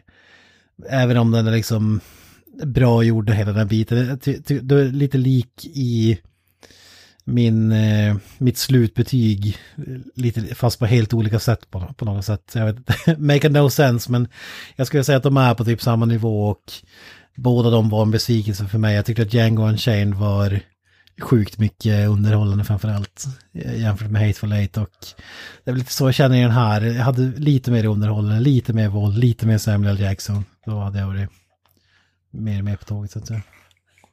Men som vi har påpekat att oavsett vad vi säger så är ju fortfarande alla hans filmer bra och det finns ingen som vi tycker är dålig ändå. Nej, nej. Det är väl det, det, är väl det som kontentan i det hela, att ingenting är, det är som, som vi säger, att jag, jag väljer sina favoritbarn lite grann höll jag på att säga. Men all, som sagt, Äh, många... eh, ja, det är Alltså, som sagt, jag skulle ändå ja. sätta 8 av 10 på Hateful Eight liksom, även om jag inte tycker att det är någon ja, exakt. bäst av Tarantino så är det ändå, ja, jävligt bra. Och det är en bedrift, bedrift ändå, för många regissörer har, har i alla fall någon så här bottennapp, någonting som är riktigt så här skitdåligt. Men det har fan, Tarantino har fan ingenting sånt. Hans, han, det lägsta betyg jag skulle sätta på en Tarantino-film är 7 av 10 typ. Och det är typ så här Death Proof och Jackie Brown möjligtvis. Alltså, det, och det, alltså han har inte gjort sämre än 7, kanske 7,5 av 10 i min bok. Och det måste man väl säga är ett jävligt imponerande CV ändå. Ja, där har ni det. Skulle vi rekommendera den på att folk går och ser det på bio då? Absolut. Det tycker jag. Absolut, det är en jävligt snygg film som gör sig bra på stor skärm tycker jag. Och det finns mycket detaljer i så här bild och sånt där. Det är ingen stor maffig explosionsartad film som är sådär, men jag tycker ändå det känns ändå som en biofilm på något sätt. Det- På något konstigt vis blir det ändå. Det är en film som visar vad filmhantverk faktiskt kan vara. Till skillnad från den massproducerade superhjälteskräpet som vi får i tid och otid numera. Mm. Alltså om man jämför med Avengers Endgame som kändes som att det var 10 timmar lång så är det sån stor klasskillnad att det är inte ens värt att jämföra filmerna för att det blir bara löjligt liksom. Ja, exakt. Så ja, definitivt biorekommendation. Som sagt, Om, kanske om, läs, om läs inte på annat lite av... fått stödja den här typen av filmer och vi- visat att det liksom finns Ja. folk som, som Ja, uppskattar exakt. något annat än det här mainstream-skräpet som jag skulle vilja kalla det för. Men som vi sa också, läs på lite grann om själva historien, typ eh, Charles Manson och det där lite innan så kan du få, och kanske lite så här 60-tals, läs på om lite så här 60-tals skådisar och sånt där så tror jag du kan få en mycket bättre upplevelse också. Jag tror du kan förhöja den genom att göra lite research faktiskt. Mm, ja, jag, jag, tror som jag sa, man ska se den på bio och sen lå- låta den smälta ett halvår eller vad den tar innan den kommer ut. eh, köpa den och se den igen, det, det tror jag är rätta mediciner faktiskt. Mm. Absolut. Men eh, Granström, du kan väl ta våran vanliga spo spoiler-bumper så att säga. Det var så jävla länge sedan jag gjorde den så jag kommer inte ihåg hur den går. Men... Eh, Im- improvisera. improvisation av... Line! Line! Kom igen! Line! yes, ja men du. Ja men du. Kära publik. Ja men du, ja men du som lyssnar, för fan. Kära lyssnare, vi har nu snackat eh, om eh, Once upon a time in Hollywood. Vi har pratat om vad vi tycker, vi har pratat om Quentin Tarantino och vi har inte snackat några spoiler. Så det som kommer efter oljudet som ni får i det här eh, klippet är spoilers helt enkelt. För er som har sett filmen så rekommenderar vi er att eh, stanna kvar och lyssna när vi diskuterar filmen, eller vissa scener på lite mer djup. För er som inte har sett den så rekommenderar vi å det, det varmaste att sticka ut till er, er lokala biograf, kolla på den och sen återkomma till oss. Med det, spoiler territory. Spoiler alert! Spoiler alert! Spoiler alert! Spoiler territory. Vad, vad är det första som vi kan ta upp som är, skulle räknas som en spoiler? Det känns ju som, slutet är ju det största absolut, men jag tycker, finns det någon sån här mitt i filmen som är något sånt där? Jag, jag, kommer, jag kliar mig i huvudet när jag försöker tänka, men jag kommer fan inte på någonting. Jag skulle vilja säga att de här... äh, kanske den här äh, Margot Robbie-biten är värd att prata lite om. Jag tycker även att när, när Brad Pitt åker ut i den här ranchen eh, med- är värd att Ja. prata om. Och självklart slutet eh, skulle jag vilja påstå. Bruce Lee-scenen kanske lite mer ingående också. Mm. Den är ju, den är ju kung. Absolut. Ja, vars vill ni börja? Ja, vars vill börja? Kronologiskt, var, vars börjar man då? Då är det väl typ... Bruce Lee-scenen är ju ändå hyfsat tidigt i filmen. Bruce Lee-scenen blir väl bland det första. Ja. Men Det är ju som, det är, det är en film, för att Brad Pitt har ju då tagit sig, lyckats då övertala om att han ska vara stuntman igen av eh, den här då Rick Dalton, Leonardo DiCaprios nya roller. För, efter, de har, han, vad heter har pratat med någon, det är väl, vad heter det, Kurt Russell som är någon slags, jag vet inte vad man ska säga, han är chef för stunt, eller han är som Stuntkoordinator, stuntkoordinat. typ. Ja, Precis. och han ville ha sina egna mä- män. Men det, vad heter det, då övertalade Leonardo DiCaprio om att han ska få använda Cliff då. Och sen, vad heter det, då står, vad heter det, då står det Cliff Booth där, står lutad mot en bil. Ja, men vi kan ju säga det, det, det är också kul. Anledningen till att Kurt Russell inte ville anställa honom är för att han har mördat sin fru och kommit undan med det som han kallar det. för att, Ja, det, och ja. eh, Kurt Russells fru hatar den här snubben för att hon- ser honom liksom som en mördare och vill inte ha med honom att göra. Och, och den scenen tycker jag också är jävligt eh, rolig när de förklarar det ute på båten liksom. Han, Brad Pitt sitter med någon sån här harpungevär och, och liksom... eh, tar- med, Gevär och en öl. harpungevär och en öl och han, hans fru bara maler på och bara öser skit över honom och skäller ut honom och pissar på båten, pissar på resan, pissar på honom. Och så klipper de och faller sen och liksom skjuter honom. Men, men det, det som är kul med här, det här är också based on a true story. Eh, allegedly får man säga, Christopher Walken var ju med om liknande. Eh, han, var ju med på en, an, han var med på en båt eh, back in the days eh, med en annan snubbe och den snubbens fru dog ute till havs på International Waters, om jag minns rätt. typ, typ att hon kunde inte simma och hon hittades, flytades död i vattnet. De plockade upp henne men ingen åkte dit för mordet. Så jag kan tänka mig att det är lite inspirerat av Christopher Walken-delen här. Det är också lite extra krydda så att säga. Ja. ja, den serien, den serien var rolig när han sitter på båten där. Man får, de bara klipper, men man antar vad som kan ha hänt. Den där jävla nagging, alltså frun hans där. Sjukt rolig scen alltså. Ja, fan. Men då i alla fall, han står ju då, jag tror, jag vet, jag vet inte om det är Bruce Lee, då har väl någon annan inspelning typ på samma lott då, de är väl någonstans i Los Angeles där, i Hollywood. Det spelas in jävla massa filmer, så han väl bara kolla på när de typ, när det Bruce Lee står och är lite, ja, jävligt douchey kan man säga, han verkar vara jävligt douchey. Jag vet inte hur korrekt det är, men står bara och Bruce Lee snackar skryter om hur han ska kunna spöa alla och spöa vem fan hit och Han, är väl mer såhär då som- kaxig än douchey kanske. Ja, kaxig, ja, typ. Ja, kaxig. Pra, han pratar upp sig själv, så att säga. Ja. Och då, vad heter det, som, ja, Brad Pitts karaktär i princip utmanar han på, en som de kallar en vänskaplig fight, de ska inte slå varandra på käften utan de ska bara få varandra på rumpan så att de ska bli knockade på, till, till heter, marken i princip. Och det, ja, det blir en jävligt underhållande scen. Där, där Bruce Lee, ja Bruce Lee får, han får däng helt enkelt, jävligt mycket däng, kan man säga. Eh, eh, inte Ja, men, det, det är så jävla bra när Bru- Bruce Lee gör sin så här äh, legendariska, jag vet inte vad den där sparken kallas, han liksom hoppar i luften och sparkar honom i bröstet, alltså super sparken som vi har sett på filmer och så vidare. Och han ramlar och så Brad Pitt bara, okej, do that again. och ska göra det igen och typ då tar, tar, tar Brad Pitt bara, spöar honom och slänger honom in i en bil så liksom hela bildörren blir liksom inbucklad och liksom, ja det är så jävla bra.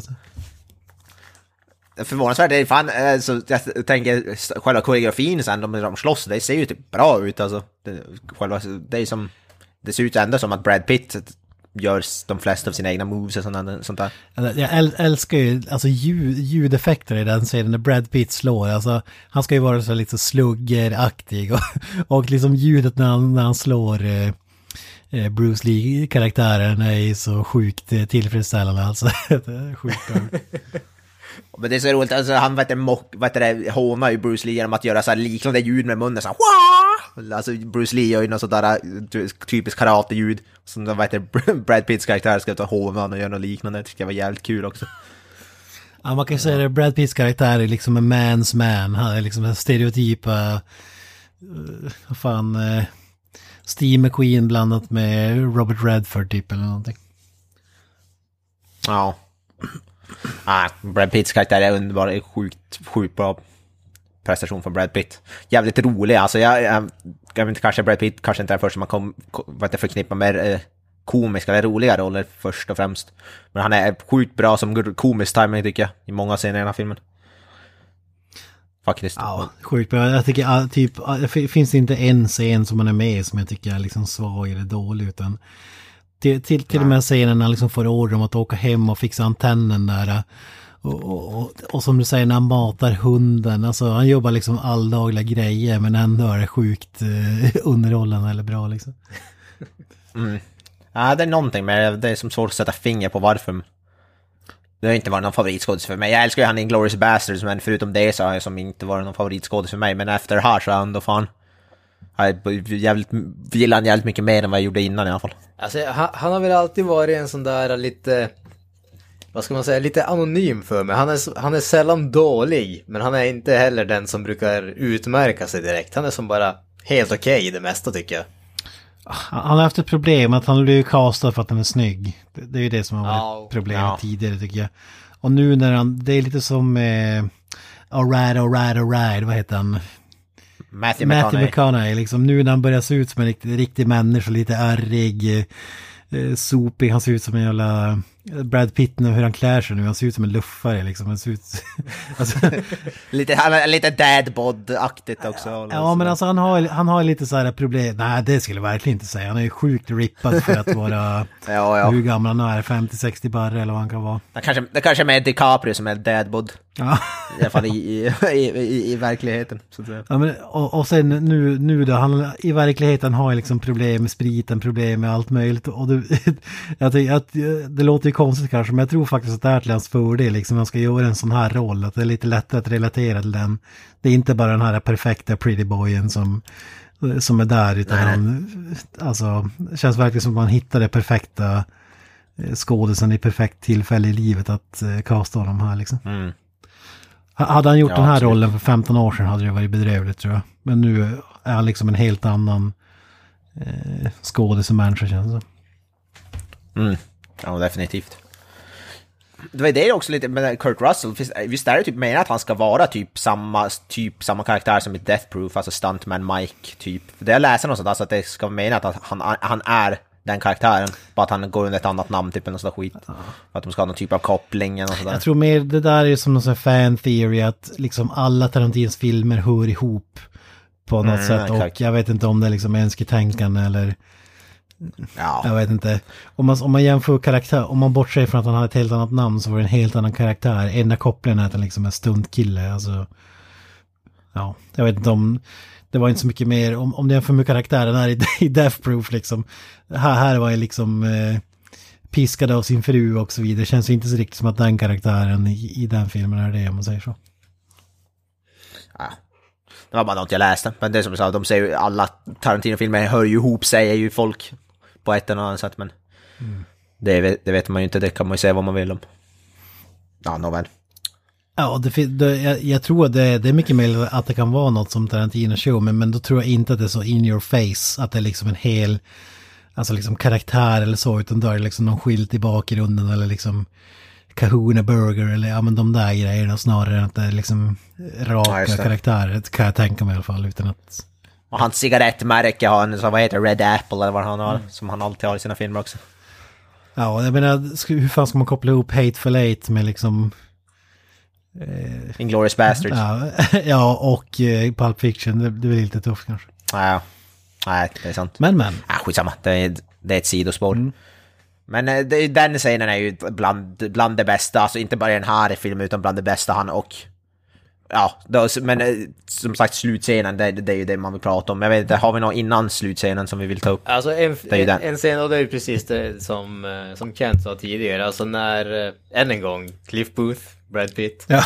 när han kommer till eh, ranchen. Ja, fy fan vad bra. Den, den, alltså, den, det, det är som, bortsett från om man säger skådespeleriet där som är, än en gång, fantastiskt.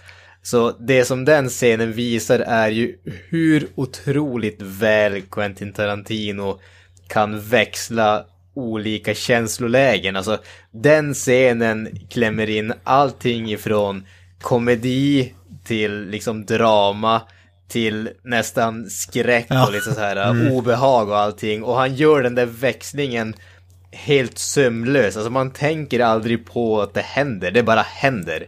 Det liksom, alltså alla andra regissörer känns det som att då hade det varit fem olika scener och det hade varit liksom en tydlig skillnad. Okej, nu måste vi ha den rädd, skrämmande musiken och nu måste vi ha liksom actionmusiken och komiska musiken och allting sånt där.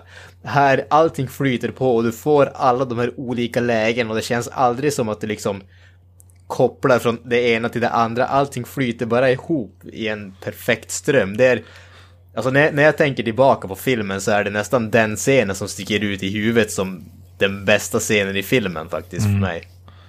Ja, det var, det var lite förvånande där att det blev som nästan lite så här Hills of Ice-stuk där när han går in, börjar gå in, gå ner där och som folk står och kollar på honom från utkanten där medan han går. Men man, man kan köra lite Och man- background setting. Alltså i, i filmens gång så har det varit liksom Charlie Manson, seriemördaren, han är ju känd för den som inte vet det då, typ i, i princip hjärntvättat eh, främst tjejer men även unga killar liksom som, och så bildar de The Manson Family.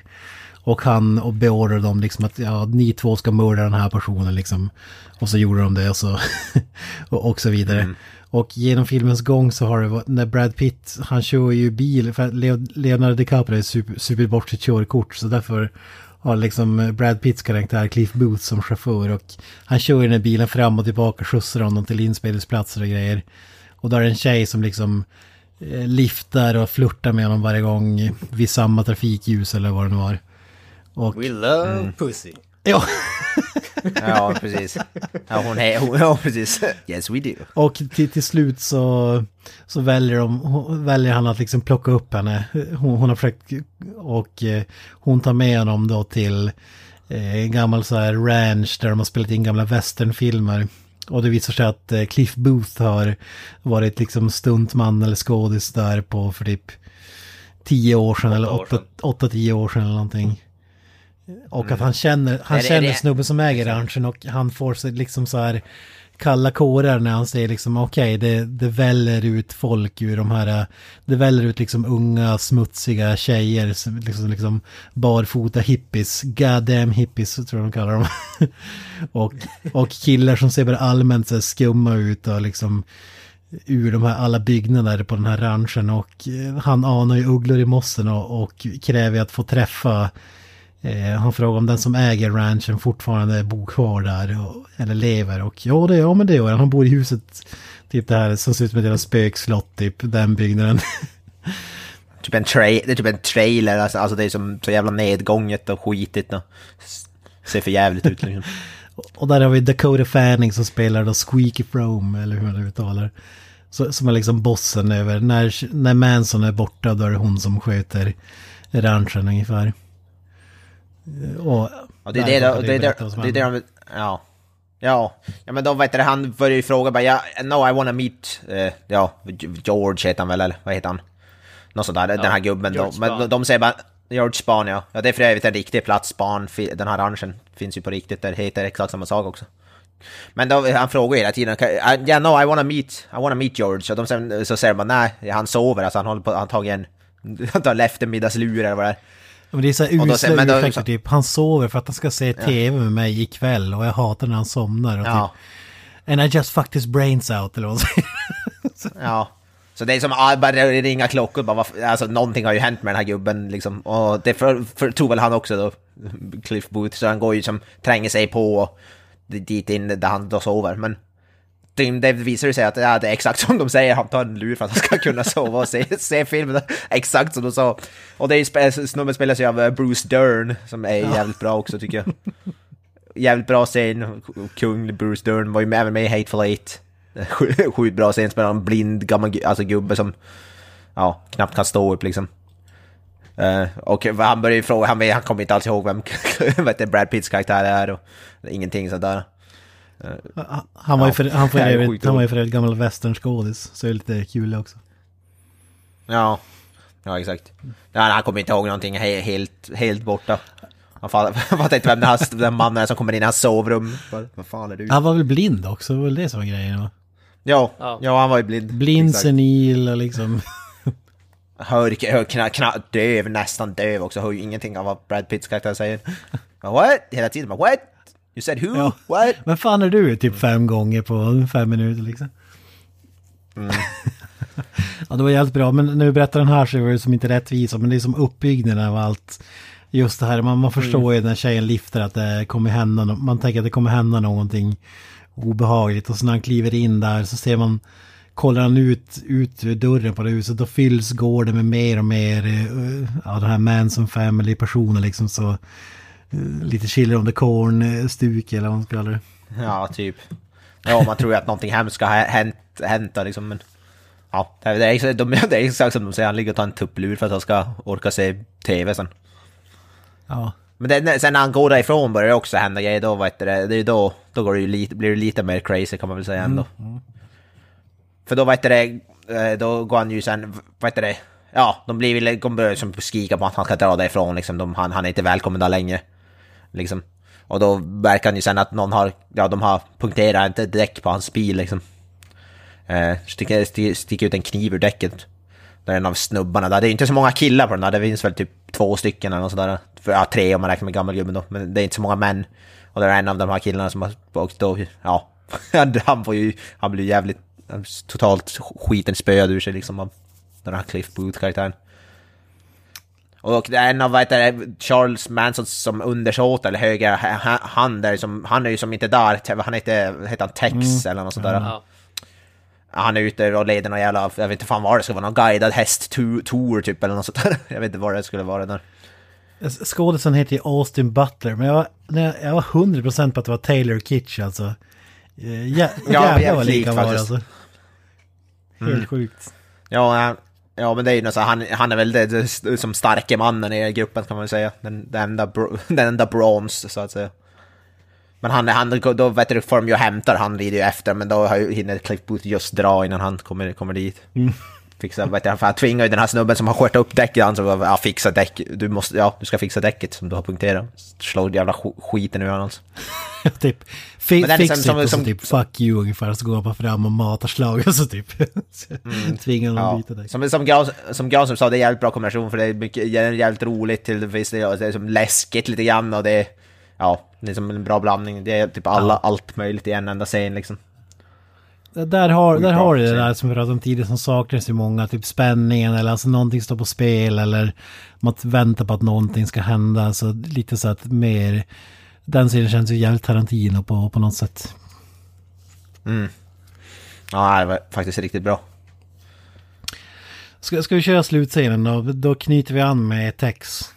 Eh, Han, han, han, kom, han återvände ju tillsammans med... Alltså även äh, in, in, innan det så har vi, ju- har vi faktiskt en scen med självaste Charles Manson själv, tycker jag. Så den, den är ju typ så mitt i filmen när han kommer till huset och letar efter någon. Det är det enda vi får se, och Charles Manson är inte med själv så mycket i den här filmen, men han är ju med i typ någon minut där i, i mitten typ. Eh, För han, Han, han kommer Ja, dit tänkte- och söker efter sin eh, vän som bodde i huset tidigare och så sen så säger de att han bor inte där längre så sticker han därifrån. Det är typ så mycket. Det är tydligen också... Ja, exakt. Men det är tydligen någonting, det, för det, det, gjorde, den, det gjorde, hände tydligen på riktigt också, att han gick till det huset och letade efter någon som har bott där. Det var tydligen ganska, ganska väl, alltså ganska exakt så som det hände på riktigt. Inte då, då borde ju såklart inte de, de avdankat westernskådis där mest troligt, men i, i, det hela, stora hela så var den, hände det där på riktigt att Charles Manson kom dit letade efter samma snubbe liksom. Och det är ju en kuriosa, men han som spelar Charles Manson i det här spelar väl även eh, Charles Manson i Mindhunter. Eh, jag kommer inte ihåg vad skådisen heter, men han spelar... Är det samma alltså kille, alltså? Samma, ja, spelar Charles Manson i både den här filmen och i Mindhunter. Vilket ju är ganska coolt ändå. Han är en bra skådespelare, bra skå jag har sett han i, om det är typ med Justify, han är faktiskt rätt bra. Men han är inte med mycket i den här kan man inte säga. Ja, det, det, Men i alla fall, det hade jag eh, verkligen inte förväntat mig att de skulle ha... Fan, han blir typecastad som Manson då. ja, ja. Ja, okej, det kanske var därför. Damon Herman, ja, precis. Jajamän, spelar två gånger. Det, det är ganska coolt ändå. Att han spelar som... Ja, vem fan ska spela Manson? Ja, vi tar han från Mindhunter. Han har ändå, smi- han ändå sminket på sig liksom. Ja, exakt. Han, han spel, filmar det på andra sidan gatan, kan vi bara låta han komma hit och spela in fem, fem, fem, fem minuter eller vad fan det är. Ja, han är bra, han är sjukt lik förutom eh, att han är kanske lite längre än Manson, jag vet inte. Men... Manson var ju sjukt Ja. kort för den som inte visste. Ja, just det. Ja. Ja ja, men då i alla fall eh, slutscenen då. Då Fighter får ju de, de här, det här hippiegänget som på uppdrag av Manson. Ska väl få, jag vet inte om de, det är menat att de, de som i verkligheten får dem ju såklart, som vi vet, alla vet, dödar Sharon Tate och hennes vänner. Och det är väl det som, det är väl det, vad heter det, Manson har sagt åt dem att göra, det är väl deras uppdrag är att få till Roman Polanskis hus och typ döda alla i huset. Det var väl det Manson sa. Kill them all in a very brutal way typ. Eller något sånt där. Men då vet det, får de ju först upp till då Leonardo DiCaprio och Rick Daltons hus. Eh, och lever om det, de har jävligt högljudd bil, dålig ljuddämpare eller vad fan han säger. Ja. Mm, Leonardo DiCaprio, så kommer han ut där, han håller på bland... Ja, kommer han ut och håller på att blanda en margarita, så kommer han ut med behållaren och börjar skrika på dem. Det tycker jag var sjukt roligt också när han börjar, alltså kommer ut i deras bilar. Ja. Fix your goddamn... Och så ljuddämpare, vad fan nu det heter på engelska. Bara muffler, ja. Och det, det är ju det här gänget med ledd av Tex då, och så, så tjejer från Peter Mansons gäng. De är ute och som scoutar scenen om man ska säga. Får ju, de kan ju få lite till fel hus kanske först då. Eller inte beredda på vem som bor där i alla fall. Ja, sjukt bra. Han, de är ju på, de har ju, han är ju på fyllan, vad heter det, Rick Dalton, han har ju, och han och Brad Pitts karaktär, de har ju varit supin och så jävel så han är ju ganska dragen kan man väl lugnt säga. Ja, det, det var sjukt bra också. När han står och blandar den där jävla margariten. Eh, ja, men i alla fall då, då, kör de, då säger jag, jagar iväg dem, bara, bara far ut härifrån era jävla hippies, liksom sluta leva om. Det är jävligt sent, bla bla bla. Så de kör iväg en bit och vad heter det, parkerar. Och sen då istället för att göra det uppdrag de fick av Manson, att gå och döda känd, då börjar de, tänka, då börjar de ju prata, vad var det där Rick Dalton, är känd från TV, bla bla bla. Så bara, det var han var vad heter det, huvudrollen i den här western-serien och de, de lärde oss att mörda, eller vad fan de säger på TV, så bara säger de liksom, ja va- varför mördar vi inte de som lärde oss att mörda i första taget typ? Det är väl det som är hela grejen, varför de går på han istället för då Roman Polanskis hus liksom. De vill mörda de som lär dem att mörda, de tycker att det skulle vara någon cool grej. Och ja, man kan väl, de, de, de kan väl säga att det går väl kanske inte riktigt som planerat. Kan man säga. Nej. Jag vet inte, är det någon annan som vill... Granström, Monotone Man, vad hände sen? Ja, de ger sig ju in i huset i jakt efter... eh, Ja, först och främst är det väl egentligen Rick Dalton som de är ute efter, men de hittar ju en eh, hyfsat eh, dragen, vad heter det, stuntman istället eftersom han har dragit i sig sin cigarett dipped in acid så att säga, så han trippar ju balls om man säger så. Och eh, när de börjar eh, bli mer aggressiva så kan man väl säga att han svarar. Alltså där, där har man ju förresten en av de absolut roligaste kommentarerna i hela filmen tyckte jag. Det är när han text säger I'm the devil, I'm here to do the devil's work. när han frågar efter namnet. Brad Pitt bara säger No, was much dumber than that. Rex or something. Ja, ja men det, det var just det, han kände igen honom från den där ranchen och så typ Don't I know you from somewhere? Och så typ eh, "What- What's your name? Eller något sånt där. Så han, I'm Satan, I'm here to do this devil's work. Eller, och, och så sen säger Ja, exakt. Det är ju någon kommentar som han tydligen ska ha sagt på riktigt också, den här text. Så I'm the devil, I'm here to do the devil's Men, business. men jag tycker det är bra också, just Klassiskt. för att han har tagit den här ci- cigaretten dipped in acid så får ju en sån här trippar han ju och, och så är han osäker på om fan händer det här eller är det drogerna som gör att jag ser de här personerna och så frågar typ You guys are, are you guys real? Och så garvar han liksom, eller alltså, det är också så jävla Ja. o- osäker på om det är riktigt. Men det är ju också lite, lite mer trovärdigt att han är on drugs för att han hade liksom bara mosat dem om han hade varit nykter så att säga. Nu har han ju supit i, ja, vad var det, ett helt dygn. Resan hem från Italien, fortsatt supa i USA och så rökt den där äh, cigaretten liksom. Men det slutar med en uppgörelse då där han liksom tar sig an hela det här gänget. Han, eller han och hans hund. Som tydligen är liksom killing machine, supertränad. Har, har något kommando där liksom attackerar skrevet på folk ungefär. Han, bara, han, han gör bara ljud med munnen. Och sen bara gav han, hunden vet exakt vad han ska göra. Ja, fan. Ja jävlar vad däng de får alltså. Ja. Ja, det, där kommer vi in på alltså, övervåld. Den här, den här scenen är ju våldsam. Han tar ju och alltså, slår in ansiktet på... Han sparkar in ansiktet på vad heter den här Tex, alltså den ligger på barken kräl efter att han har blivit attackerad av hunden och sparkar, alltså det är typ så här American History X curb stomp. Liksom rakt i, rakt i planeten Ja, det är verkligen så här klassisk gore som man verkligen älskar. Liksom dunkar Ja. huvudet mot kanten på så här s- stenspisen liksom. Och, ja, fy fan vad underbart alltså. Där får vi ju också en av de absolut bästa användningarna av en flamethrower någonsin i film, man säga. Ja. Vil- Vilket är bo, bo, både, om man säger, horribelt och fantastiskt på samma gång. Ja, ja men Det det, absolut bäst. det är också så jävla bra för att alltså under tiden den här superfighten pågår, alltså liksom hela huset slås sönder, de fightas, då ligger Leonardo DiCaprio ute i en pool med så här äh, hörlurar och lyssnar på musik och är superfull och har ingen aning vad som pågår. Att i, han vet inte om att liksom hans hem har blivit attackerad av fyra ehm, eller tre, fyra mördare liksom och, som försöker döda hans fru och eh, hans bästa polare. Tills det liksom flyger ut en tjej genom fönstret och bara what the fuck?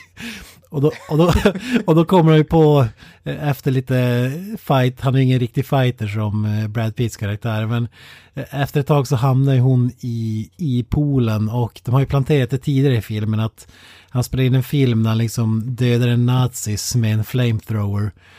Och eh, i, trä, när han tränade inför filmen så gjorde han det hemma i garaget med en flamethrower och han har liksom behållit den här så det är movie prop dessutom som han kommer på. Och just det fan, jag har ju min flamethrower i garaget liksom och går och hämtar den. Ja, det är så jävla bra. alltså. Den här scenen, det är svårt att sätta ord, men den är ju banan, så jag tycker... Oavsett om man tycker filmen i övrigt så tycker jag det här är en av de bästa scenerna som Tarantino har gjort alltså i någon film. Tycker jag, för den här scenen, bara, bara den är, alltså den är, 10, den är 11 av 10. Den är, den är tokig och den är helt underbar. Det, det var här man uppskattade den sega vägen dit så att säga. Alltså, den, den kändes ju mer förståelig och värd när man liksom har väntat på. Man tänker typ, ja fan filmen på väg att ta slut, kommer det inte hända någonting? Och, och så är det jävlat upp till två, vrider upp det till 200 liksom i Ja. några minuter. Ja. Alltså den är, det är inte gott att beskriva morden här eldkastscenen, men hon kommer ju, hon har ju typ fått huvudet, alltså hon har ju typ blivit spöad lite grann av Brad Pitt och fått huvudet inkört i typ några glasrutor och där.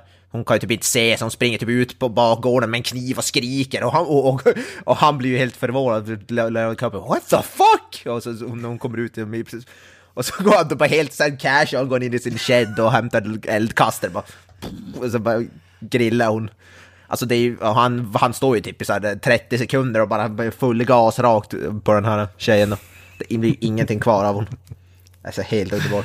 Ja, det är fantastiskt. Det är aliens klass på elkassen alltså.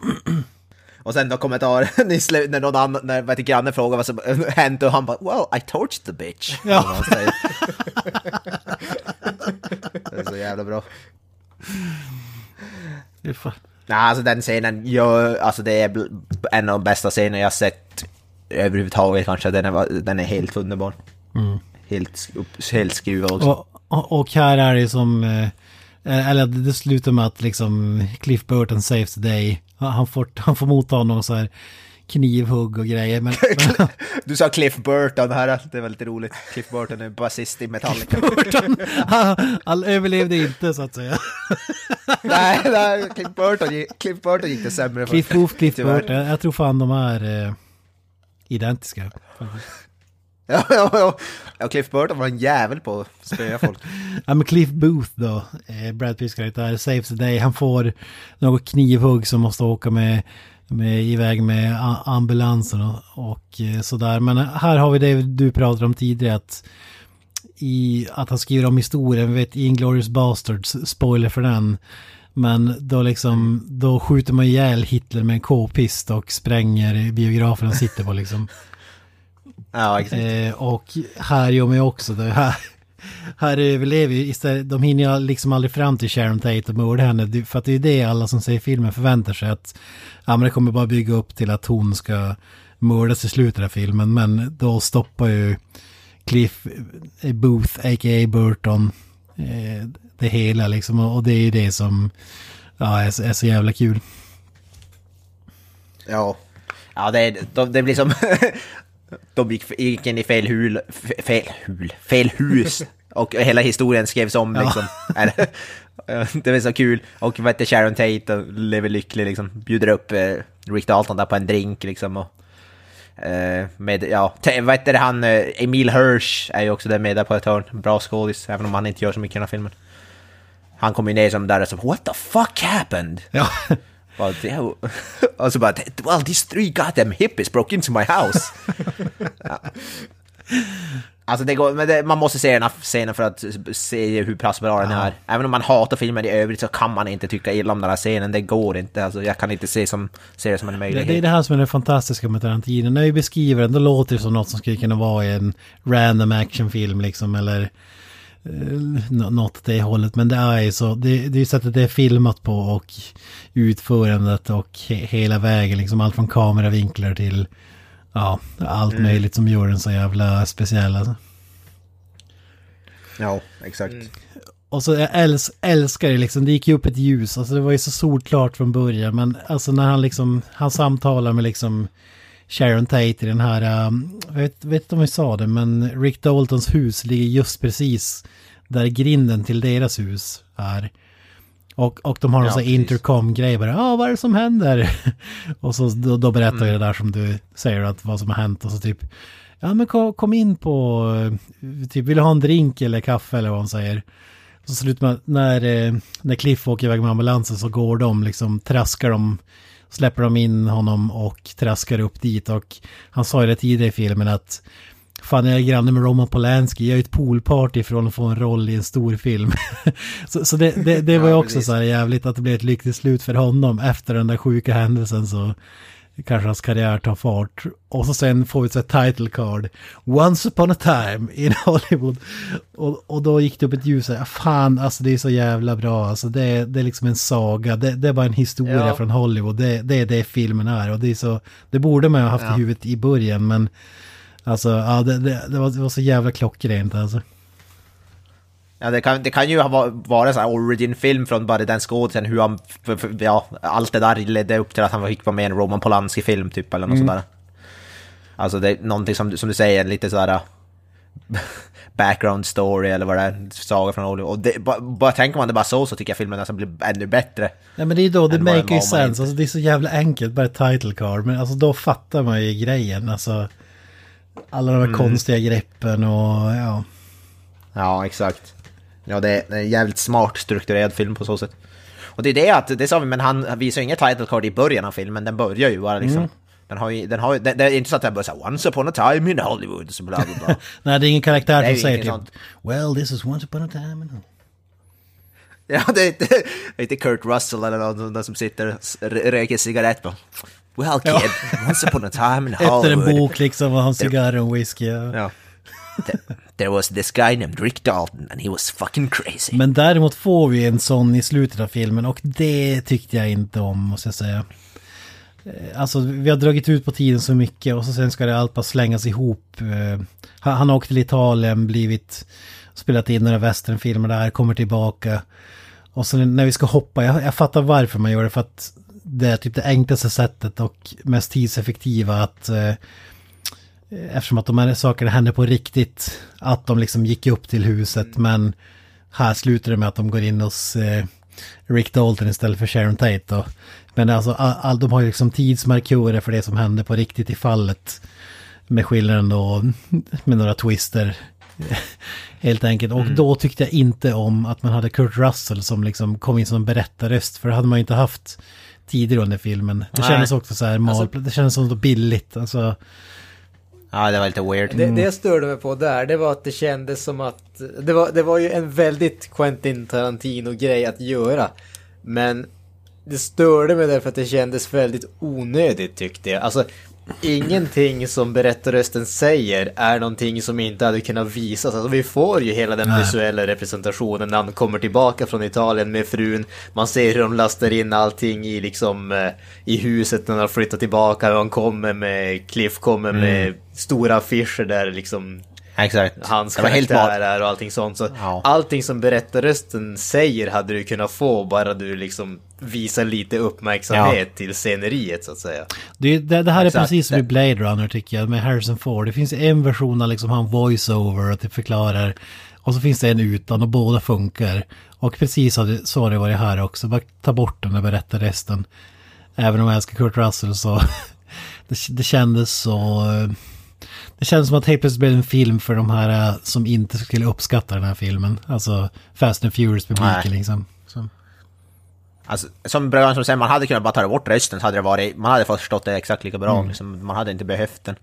Och Alltså den har väl några sådana, det är typ, jag kommer ihåg någon sån här bild ut där de, man, de klipper så ser man någon sätter på ett så här hjul på en så här eh, filmprojektor, och så här helt random, bara klipp, klipp och sen så, som att de visar, så, okay, så här sätter du på en fil, rulle på en projektor. Men det, det är också Alltså, det en sån så helt där... random. Alltså, alltså, Quentin Tarantino är besatt av de här grejerna. Ska filmas i ett visst objektiv och... Eh, alltså det ska vara på film, det ska inte vara digitalt och hela den där grejen. Och det, allt är ju beundransvärt men han är så jävla kåt på de här grejerna att han måste... Han måste till och med klämma in dem i filmen liksom för att påminna som... Eller på något sätt visa det här för sån sorts hyllning typ. Det blir för mycket hyllningar tycker jag. Ja. Ja, det kan jag väl köpa. Filmen är i och för sig Ja, en enda stor hyllning till liksom sist golden age av Hollywood. Men ändå alltså. Ja, det, det, jag tycker det blev too much alltså. Ja, det kan jag väl köpa till viss del i alla fall.